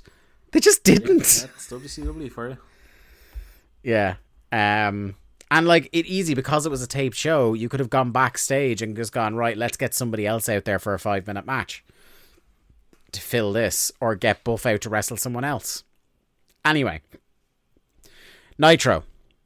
The fans were bait and switched on a Nash versus Savage match as a fake Savage in a dress No, came out. Nash. Well, fake Nash in a dress came out. Savage beats him down. Uh, Gorgeous George does a like for everything that we said about her over delivering at the pay per view. The Savage elbow that she dropped here was very Mm-hmm. bad. Um, but I will say uh, style points because she did it in a ball gown. That is so that that adds difficulty. I I will give That's her the, that. that that's her the old diving level of difficulty thing, isn't it? Yeah, what's really funny in a classic like we're just going to set and then immediately ignore stipulations. Flair had Yeah, banned the, the elbow drop, and like he had banned it that night, and then Gorgeous George does it, and then Savage does Yeah, it. so the the setup was as Gorgeous George is going for the elbow, the comment uh, Schiavone is like, "Oh well, Ric Flair has banned the uh, macho elbow," so Savage is distracting the ref while she hits it. yeah, although it would have been a cool little angle if they'd done the thing where George does it, and then George gets suspended, and you have going into the Nash. Savage match that he's getting like the women Suspended, who are his yeah. biggest advantage are being taken mm-hmm. away. I thought that would have been a cool little angle. Doesn't seem to be what No, they're doing here. She just did it, and then then he, he fucking to did do it. it anyway. Yeah, just couldn't help himself. He was gonna go. I think he was gonna do the either the, the jackknife or a pile driver, and then he just went, "Ah, fuck it, I'm gonna slam him and do the elbow." I'm. I'd be interested to know if that was the plan that he was just supposed to do it already with it being banned, or No, he just he like just did it. not fully went into business for himself, or he just like he just got hyped up because he's Randy Savage and he's in front of a live crowd, and he's like, I do the elbow. So I, I think that's what it was. I think he just went, "Well, no, it's my move, so I'm doing it. Fuck, fuck this storyline." Yeah, yeah. Um, yeah, an interesting flashback. Uh, crowd did. This is the other thing. That Nitro, I was almost perversely interested in going back to look at because it sounded like that crowd was fucking dead on that show. Um, now there was some weird sound mixing issues because there are bits on the show where they cut back to like promos and stuff on Nitro, and you can barely hear them. So I wonder, it maybe the crowd was a little hotter. But anyway, next match. Uh, I was briefly excited and then got brought right back down to fucking earth. Um, Scott Norton versus the returning Silver King. We love do a love, Silver King yeah, appearance on this show. Big fans of Silver King. God bless him. Uh, unfortunately, do you know who isn't a big fan of Silver King? Scott, Scott Norton. Norton just beats up this man.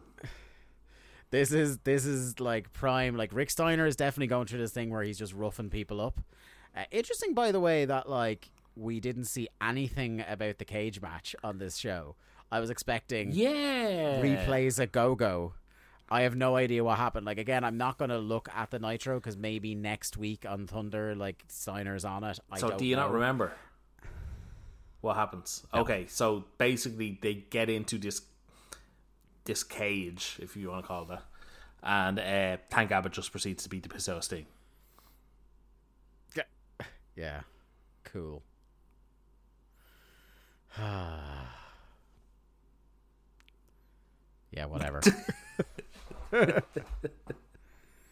I can't. I, I now can't I'm I'm somebody if- that like I have I have rose tinted glasses, but I do love the when he starts doing the call out Goldberg, where he just comes out and beats up people all the time, uh, particularly when he beats the fucking dog shit out Oh, of yeah. Mark Madden on Nitro.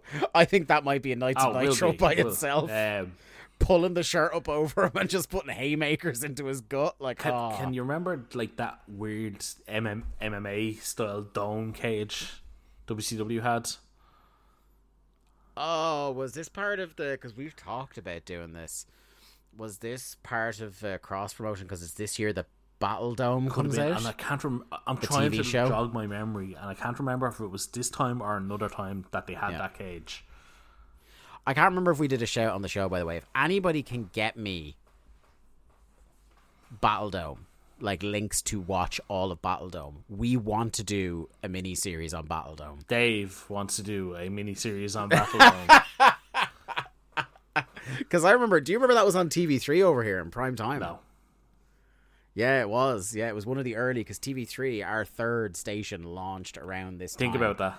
and yeah, and it, it was like Battle Dome was prime time shit, and they did some crossover on WCW. They must have both been Turner properties. Um, but yeah, uh, they did two seasons of the show. I really want to watch it back because, like, I imagine it's it's fun bad. Because it's like they're it's like American Gladiators, but with like pro wrestling, like worked storylines in it. Uh, yeah, I'd really like to watch it. I'd really like to watch it. I know you can get season one on a Region One DVD on eBay. I have. my uh, this is how far I have actually looked into it.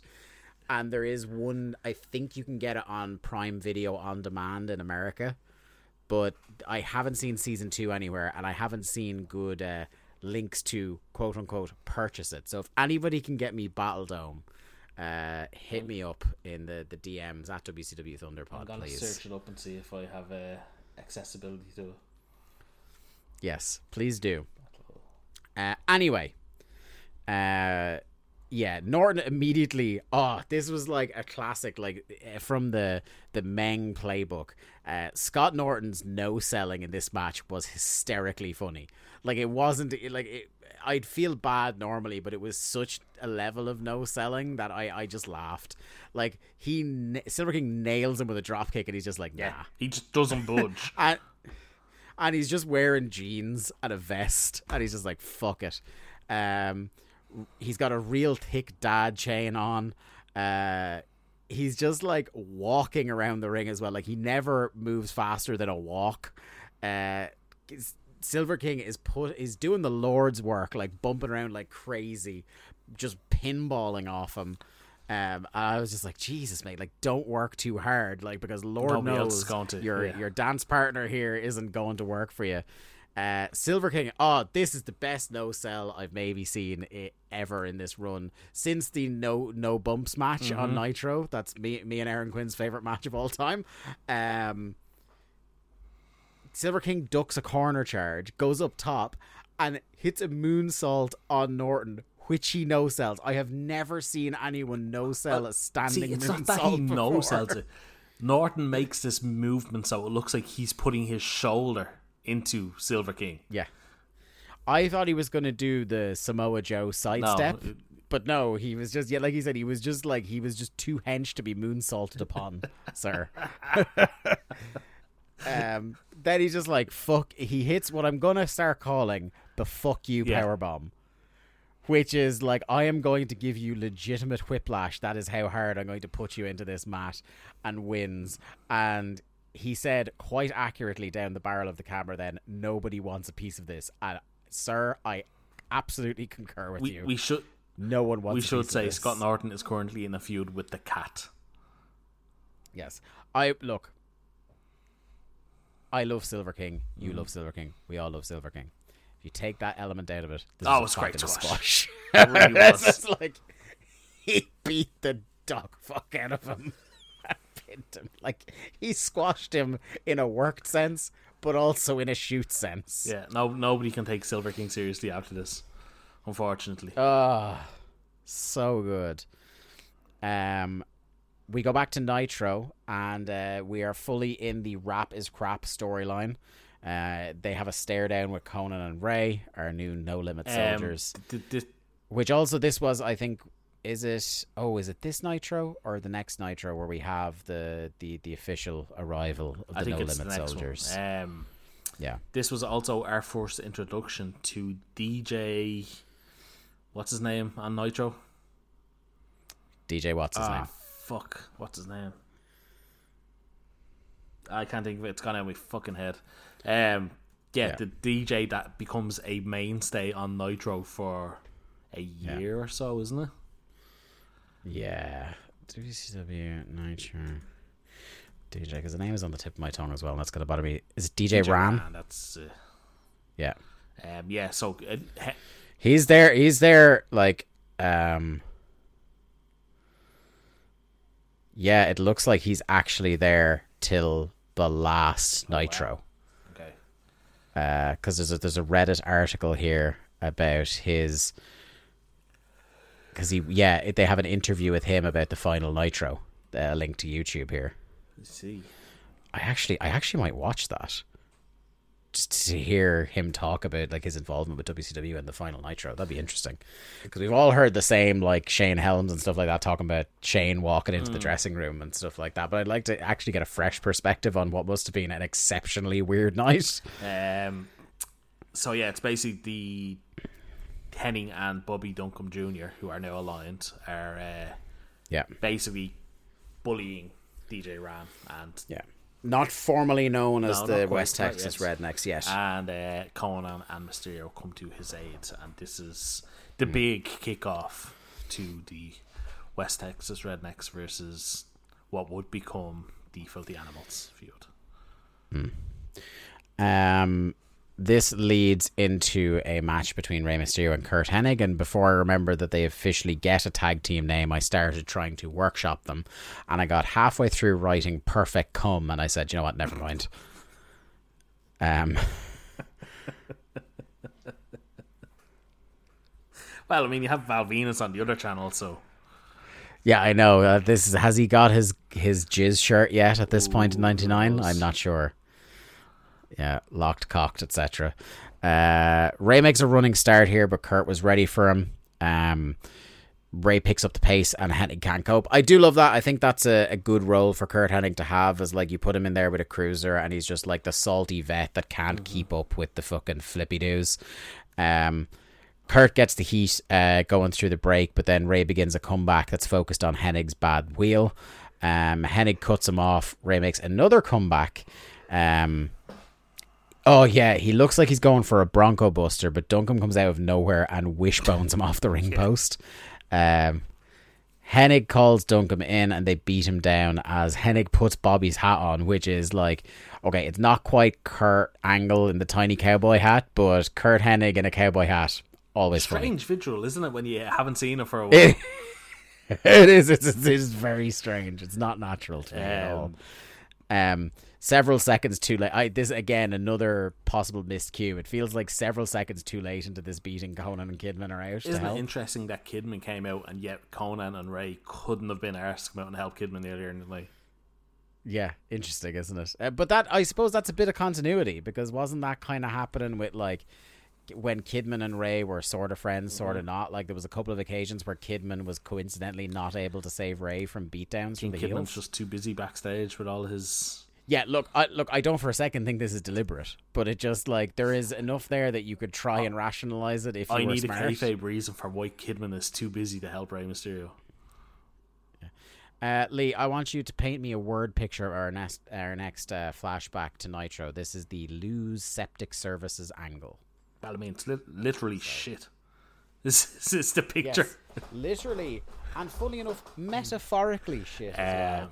So while I while I go and refill my drink here, I would like you to paint me a word picture. So this this flashback, you get a Savage and the ladies are leaving the arena, getting into their uh, limo, and they they all load in as as you do, and about to leave and talking about how successful the night has been when they are blocked in by two septic waste trucks.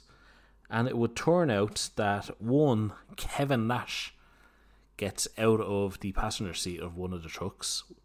And um yeah, so you know, as happens in these angles, the doors magically no longer work and the heels cannot make their escape. So Kevin Nash proceeds to get the hose. He climbs on top of the limo. Very easily, I should say, removes the uh, sunroof. It's almost like uh, it wasn't actually in place.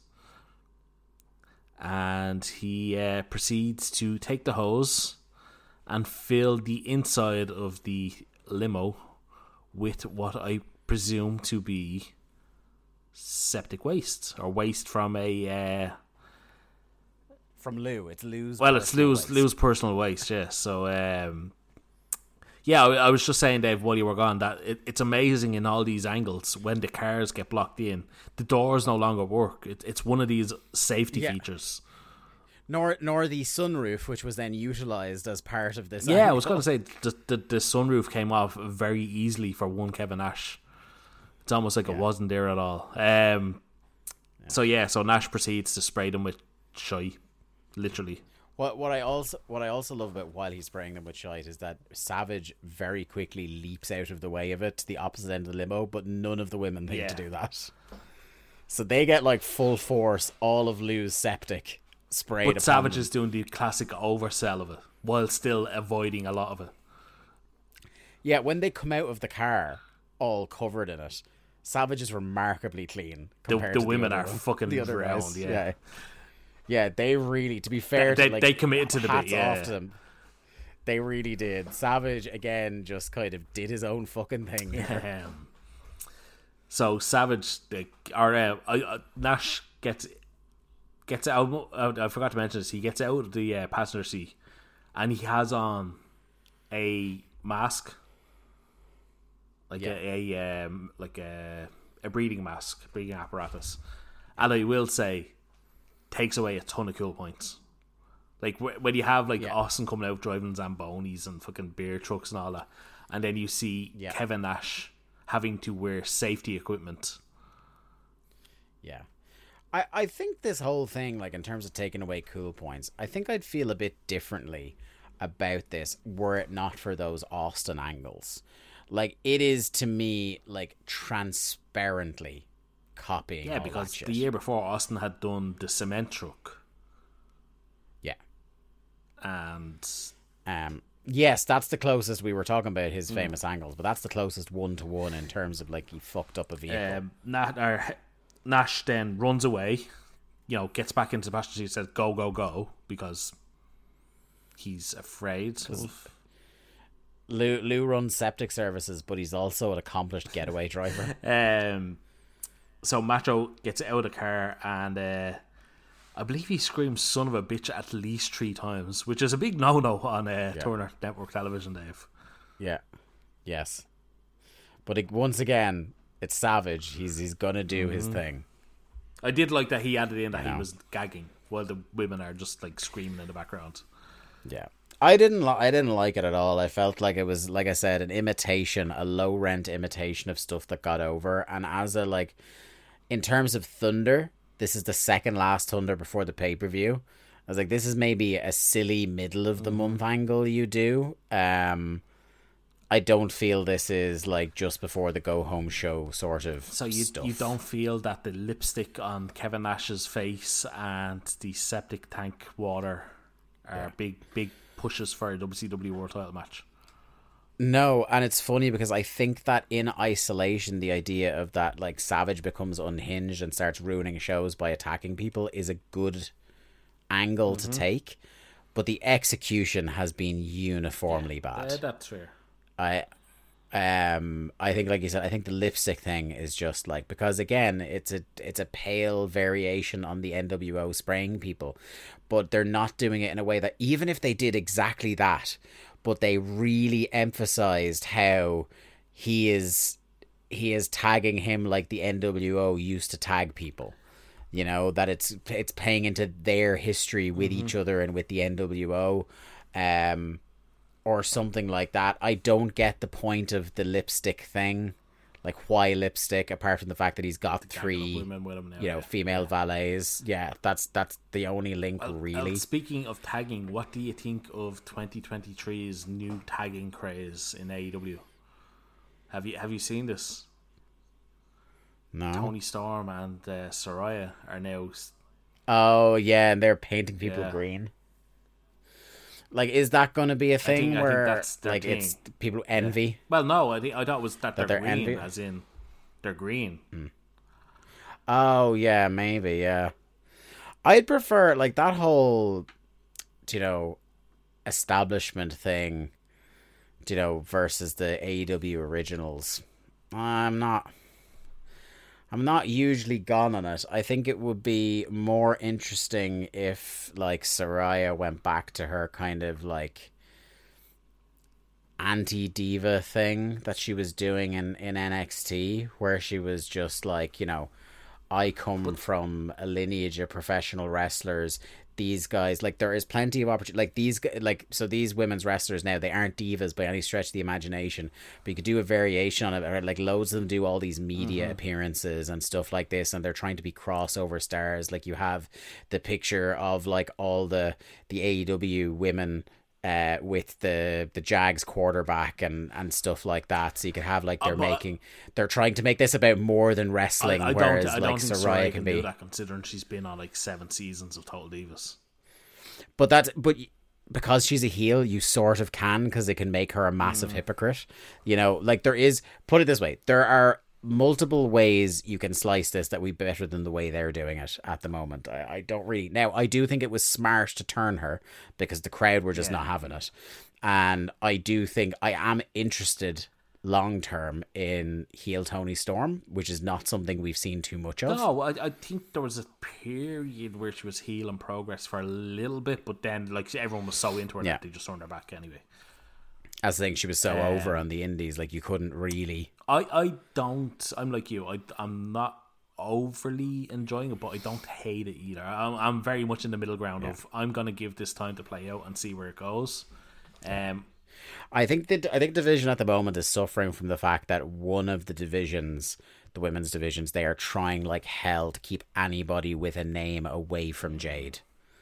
Because they want her to rack up those wins, but they don't want her beating any of the top women. yeah, it's almost like they're in a hold, Um, holding pattern, waiting for somebody to come in, isn't it? Yes, and I think if it's not that person, I think they just need to do it and do it soon. Because I think like I love Jade, like as a an aura, as a presence, but I, I- think I- this, I think- like she I has to drop it. She has to drop it and turn. I think the uh, the the the payoff is going to be a mystery opponent that double or nothing that everyone knows is not a mystery. No, I, even. think, I think it stretches. Oh, do you think? Oh, Jesus! Oh man, it'll be so. Oh God, I want it to be sooner. I really like it because I'm just thinking about if it is that mystery person, they can probably announce it. Uh, was it a week and a half away from that Battle Uh, of the Battle Valley? in the Valley is the middle of February, yeah. So So if there is people have suspected maybe there's an agreement They that that that- person yeah, will appear first on their yeah. show because there's just enough time to get that person in for the pay per view. uh, no, I think if if they're bringing her in, they have to do the CM Punk thing of oh, it's a Yeah. big mystery, but wink, wink, it's Now, if you if you want to do the thing where you have her debut and confront Jade, they don't have the match now, but they're kind of the- like the- building the it. Kurt Angle Samoa Joe thing. I think once we know that's the de- definitive path, I think people will be okay with it for a while longer. Um, like you can do an angle where Jade is ducking her. Um, but I think like if that's not if that's not what the plan is, they need to they they need to get it off her soon. Because I think it has run its course. People just want to cheer Jade now. There's no one they can put her against that they won't I cheer. think- I think none of none of the girls they're putting her against are getting I, I think reactions. money in her as a face. Yeah, no, I, I genuinely and as like a crossover star, um, and I also think she needs reps. I think she's one of these people that now they're doing house shows. I think she needs to be on every every single fucking one of them. Um, and I also think once you have that title offer, you can start putting her in more matches because like it, she has to be in matches where she's either tagging with people or she's defending the belt now. Um, but anyway, that's that's kind of getting dramatically off the point. Uh, it's main event time. Um, Chris Benoit versus Ric Flair with Asya. Um, you were a big fan of this match. Yeah, that's very good. Um, Yeah. I will. Uh, I, I thought this was it was one of those matches where you see the immense respect one man has for the other because Ric Flair going into a pay per view where he has like as much as we're not into it a big story he is a big star in this business gave Benoit ninety th- percent of this is match. the classic Ric Flair thing of I just want to go in there and work with people and like the the famous stories are he'd he'd wrestle guys like George South on TV and just give them Yeah. so much more than anybody else would. Because Ric Flair just Yeah. loves wrestling people that he respects. And look we'll, we'll say this every time we talk about him and blah blah blah. People in the business respected Chris Benoit. The man gets a mega push for the rest of 1999 in WCW because mostly Yeah. people respected him and the fans. And because everybody knew, like, I could put myself in an angle with this guy, and we're both going to get over. it's amazing because- that the fans are right there as well at this point. They're like, yeah, this guy is good. yeah. And uh, And he's a guy like it's so interesting. Like multiple companies, multiple years, where before they did, you could have done something it on a main event level with him, and obviously they eventually do, like right when he's already resolved to leave. yeah, i- i- it's it's classic fucking WCW in that they just leave it too long. Um, but no, like uh, this, like you could give me this on every Thunder if you tell me there's going to be a 12 minute main event involving two guys that are just going to go out there and wrestle and fucking Yeah, yeah, there might be a bullshit finish, but I will take that kind of like Yeah. good 10 minute match. And that's the thing. I will like. I will get to describing some of the highlights of the matches here now over the next couple of minutes. But like, at the end of the day, it's exactly the match you you think. It's like these two guys coming in, largely calling it on the fly, and just having a really just solid wrestling match. Like it's and I was not. just going to say, I, I think not- they very much wrestle within themselves as well. yes, it's not the level that they can go to where we're telling you you guys gotta watch this show because like this is one of the like it probably is by default in the upper echelon of thunder matches but it's also only really about like what would you say like a three and a half star kind of Uh, like yeah, it's probably not wouldn't even go three and a half, probably go like three and a quarter. But it's just it's yeah it's just solid, good professional wrestling with two good, solid professional wrestlers that just kind Yeah. of go back and forward, and it has a good story behind it. Yeah, yeah, for sure. Um, to get into the actual meat of the match now, uh, it's very like it plays into the storyline of the Horseman deserting Flair, where you have a very aggressive Benoit, vicious in fact, uh, coming after Flair. Uh, Flair, like really early on, is just like, I'm fucking not having this, and tries to go up the ramp and go home. Uh, Benoit chases him. It is, like I said, all Benoit early. Uh, he manages to get a figure four in uh, back to the corner. An ungodly amount of chops in this match, uh, which wasn't really like I feel like the doing loads of chops bit has been killed to death by the indies. Um, there's very few people anymore who can do a load of chops in a match. Like I think Walter is the only one who, when they do a load of chops, people are like, "Oh, I. I think when Flair went to the WWE, like post WCW, I think that's when doing the fuck ton of chops with Flair really got overdone. Um, yeah, because Yeah. really there wasn't much Ric Flair could do at that point anyway. So he kind of Yeah. his matches became heavily reliant on the chopping battles.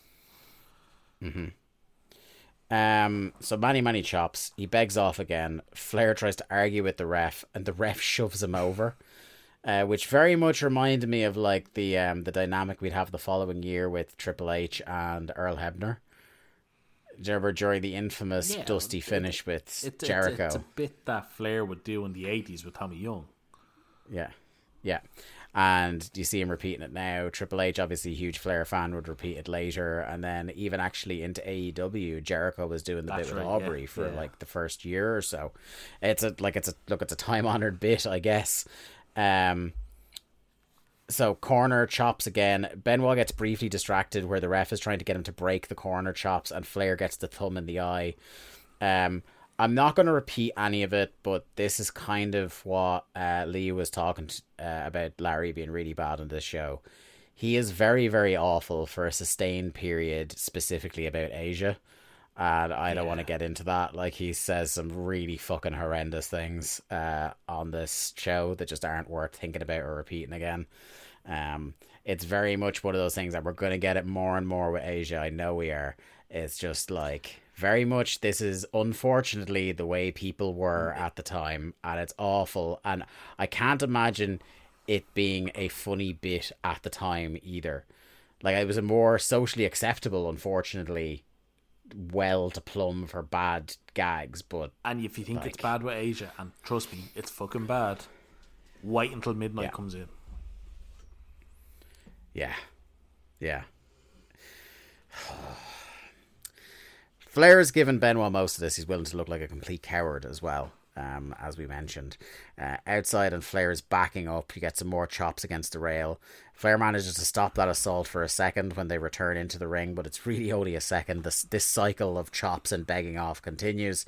Um, another exchange, standing chop exchange between the two. Uh, Flair sees an opportunity, grabs the figure four. Uh, Benoit manages to survive. Flair tries to attack his leg again. Benoit hits an enziguri. Uh, Benoit misses a drop kick. Um, Flair gets a headlock in. Benoit gets out of it with a head scissors. They do um, the waist lock posting up from a pin uh, bit, which was I think genuinely impressive. The Flair was still able to do that. Like it wasn't the smoothest one you'd No, ever seen in your life, but it was one of of those struggle there. the latter Flair definitely had this thing in him where he was just like, I'm going to prove I can still do it. Like, there's a famous story about him and Taker's Mania match where he didn't think he could do the corner flip spot. And the first time they did it, he didn't do it. And Undertaker Alright, was kid, like, let- let's You're go. fucking doing Yeah. it. That, that isn't that the Yeah, famous yeah, quote? and he did it kid, let's again. go. Yeah, yeah. Yeah, yeah. Um, so lariat from Benoit. He does the throat slash, short arm clothesline. Um, does the headbutt, and then DDP is out. Pulls the ref out, kills the ref. Uh, Bam Bam's here now. Benoit fights valiantly, but the numbers add up as we go out off the air with the greetings cutter, which still looks uh, terrible. I fucking, I'm, I've been trying to think up a name for that, yeah. and I, I can't come up with one that's appropriate. What about oh, what about the greetings from Bangtown? Remember the Bangtown Bangtown, thing, thing, he was going on for for a month? I was thinking Yeah. Diamonds from Asbury Park. Yeah. Tell us what you prefer: greetings from Bangtown or diamonds from Asbury Greet- Park at WCW. Greetings from Bangtown, is definitely a Ben Affleck Jennifer Lopez movie. uh, and definitely also a porn. Oh yeah, at least uh, a series of them, a series for sure. Uh. What's the name? I got uh, Vivid Video presents. there's a name I haven't thought about in fucking years. I actually because I watched the um, Vivid videos. No, yeah, yeah. No, I watched the um the Netflix documentary about Pamela Anderson. and I think Ah, Vivid okay, get a yeah. mention there because I think they're one of the companies that tried to distribute the Pam and Tommy tape. Um, but anyway, I actually haven't watched that. Yeah, I must watch it. um, it's a very good documentary. Very sad, but very good. Um, that's the end of of Thunder um this week. What did you think of the show overall? Like we kind of gave early impressions that didn't hate it, didn't love it. Um, I thought anyway a perfectly serviceable, watchable two hours of TV that moved stuff along and didn't feel, with the exception of Bam Bam not having the belt, didn't feel too much like this was clearly taped before things No, like, changed. like I said at the top of the show, like every match progresses on current storylines, and that's not always a thing on these second second parts of the tapings. Um, yeah. like a very fun squash. Um, a very good main, like a good to very good main event, depending on your on your opinion. Um, some like even the flashbacks were pretty relevant to to what was being told on the show. Yeah. Because again, like if you want to play devil's advocate with me saying I'm surprised we didn't see anything in the cage match, maybe in some ways it makes sense because we didn't actually get any Yeah, they, Rick they Steiner on, the on, show. this show. They, so they, they actually said at one point Yeah. that uh, the Steiners, Tank Abbott, and Sting were all barred from the building. So it may maybe it was like uh, they kind of looked into it in in one sense that they didn't book a Rick Steiner singles match or a Scott Steiner singles match. Um, but that kind of played into what happened on Nitro. So, yeah, look, look, I think it was all in all a pretty enjoyable show. Um, and yeah, I, I, thought it was pretty good. I, like like I say, I'll always take a main event like this to close out a show, which will always kind of give me a better feeling about the overall show. yeah. So anything works. Like if you stick the landing, Hmm. people remember it a lot better than you know if you don't. Um, the finish counter. Oh, actually, sorry. Give me your winners and losers. Uh, sorry. winners and losers. I think Chris Benoit, I think, comes out with some major credit for a pretty good performance in the main event with, with Flair. Um, I think uh, Scott Norton looked like a fucking beast, which is not something we've always said on this show. Um, Yeah. and yeah, other than that, there was like I don't really know, like Hugh Morrus, uh, fucking being associated with Brian Knobbs is not doing that man any favors at all. Yeah. And like maybe you could say because he was the victim of the squash, you could argue that Silver King unfortunately has to be put in the loser category again. Yeah. We love you, Silver King. So much. Um but yeah, so the finish counter brought to you by Ludwig Borga has six matches on this show and a rare 50-50 split. Three clean finishes and two or sorry, and three DQs or countouts. Uh, so statistical anomaly there. Thank you very much for listening to another episode of Days of Thunder. Uh, we'll see you again in a couple of weeks uh, here at the Voices of Wrestling Podcast Network. Uh, be safe, be well. We'll talk to you then. Bye bye. Thanks everyone for listening to another episode of Days of Thunder. Days of Thunder was produced by Lee Malone and edited by me, Dave Ryan. Keep up to date with the show and find all the ways to listen to us, you can follow us on Twitter at WCW Thunderpod or click the Linktree link in our Twitter bio or in the show notes. I am at the Day to Dave on Twitter, and Lee is at Malone underscore seven one three. Days of Thunder is a part of the Voices of Wrestling podcast network. Follow the VOW network anywhere good podcasts are sold for more fine podcasts that you can shake a stick at. Thanks.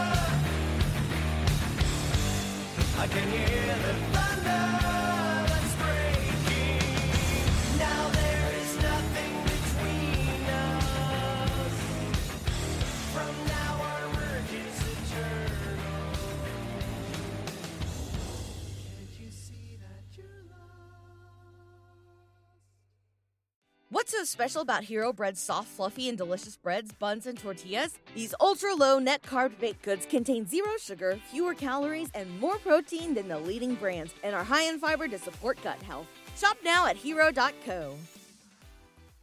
Hello there, my name's Neil David, and I'm the host of Eurograps Express, the podcast exclusively dedicated to the wrestling of Europe. If it's wrestling and it happens in Europe and it's good, we talk about it. Whether it's Rev Pro, Progress, WXW, Passion Pro, Pro Wrestling Chaos, Pro Wrestling North, we don't care, we talk about them all. If it's good and it's exciting, I want to share it with you. We're on the Voices of Wrestling Podcasting Network. Check us out on the feed. Check us out on Twitter at EuroGrapsEXP.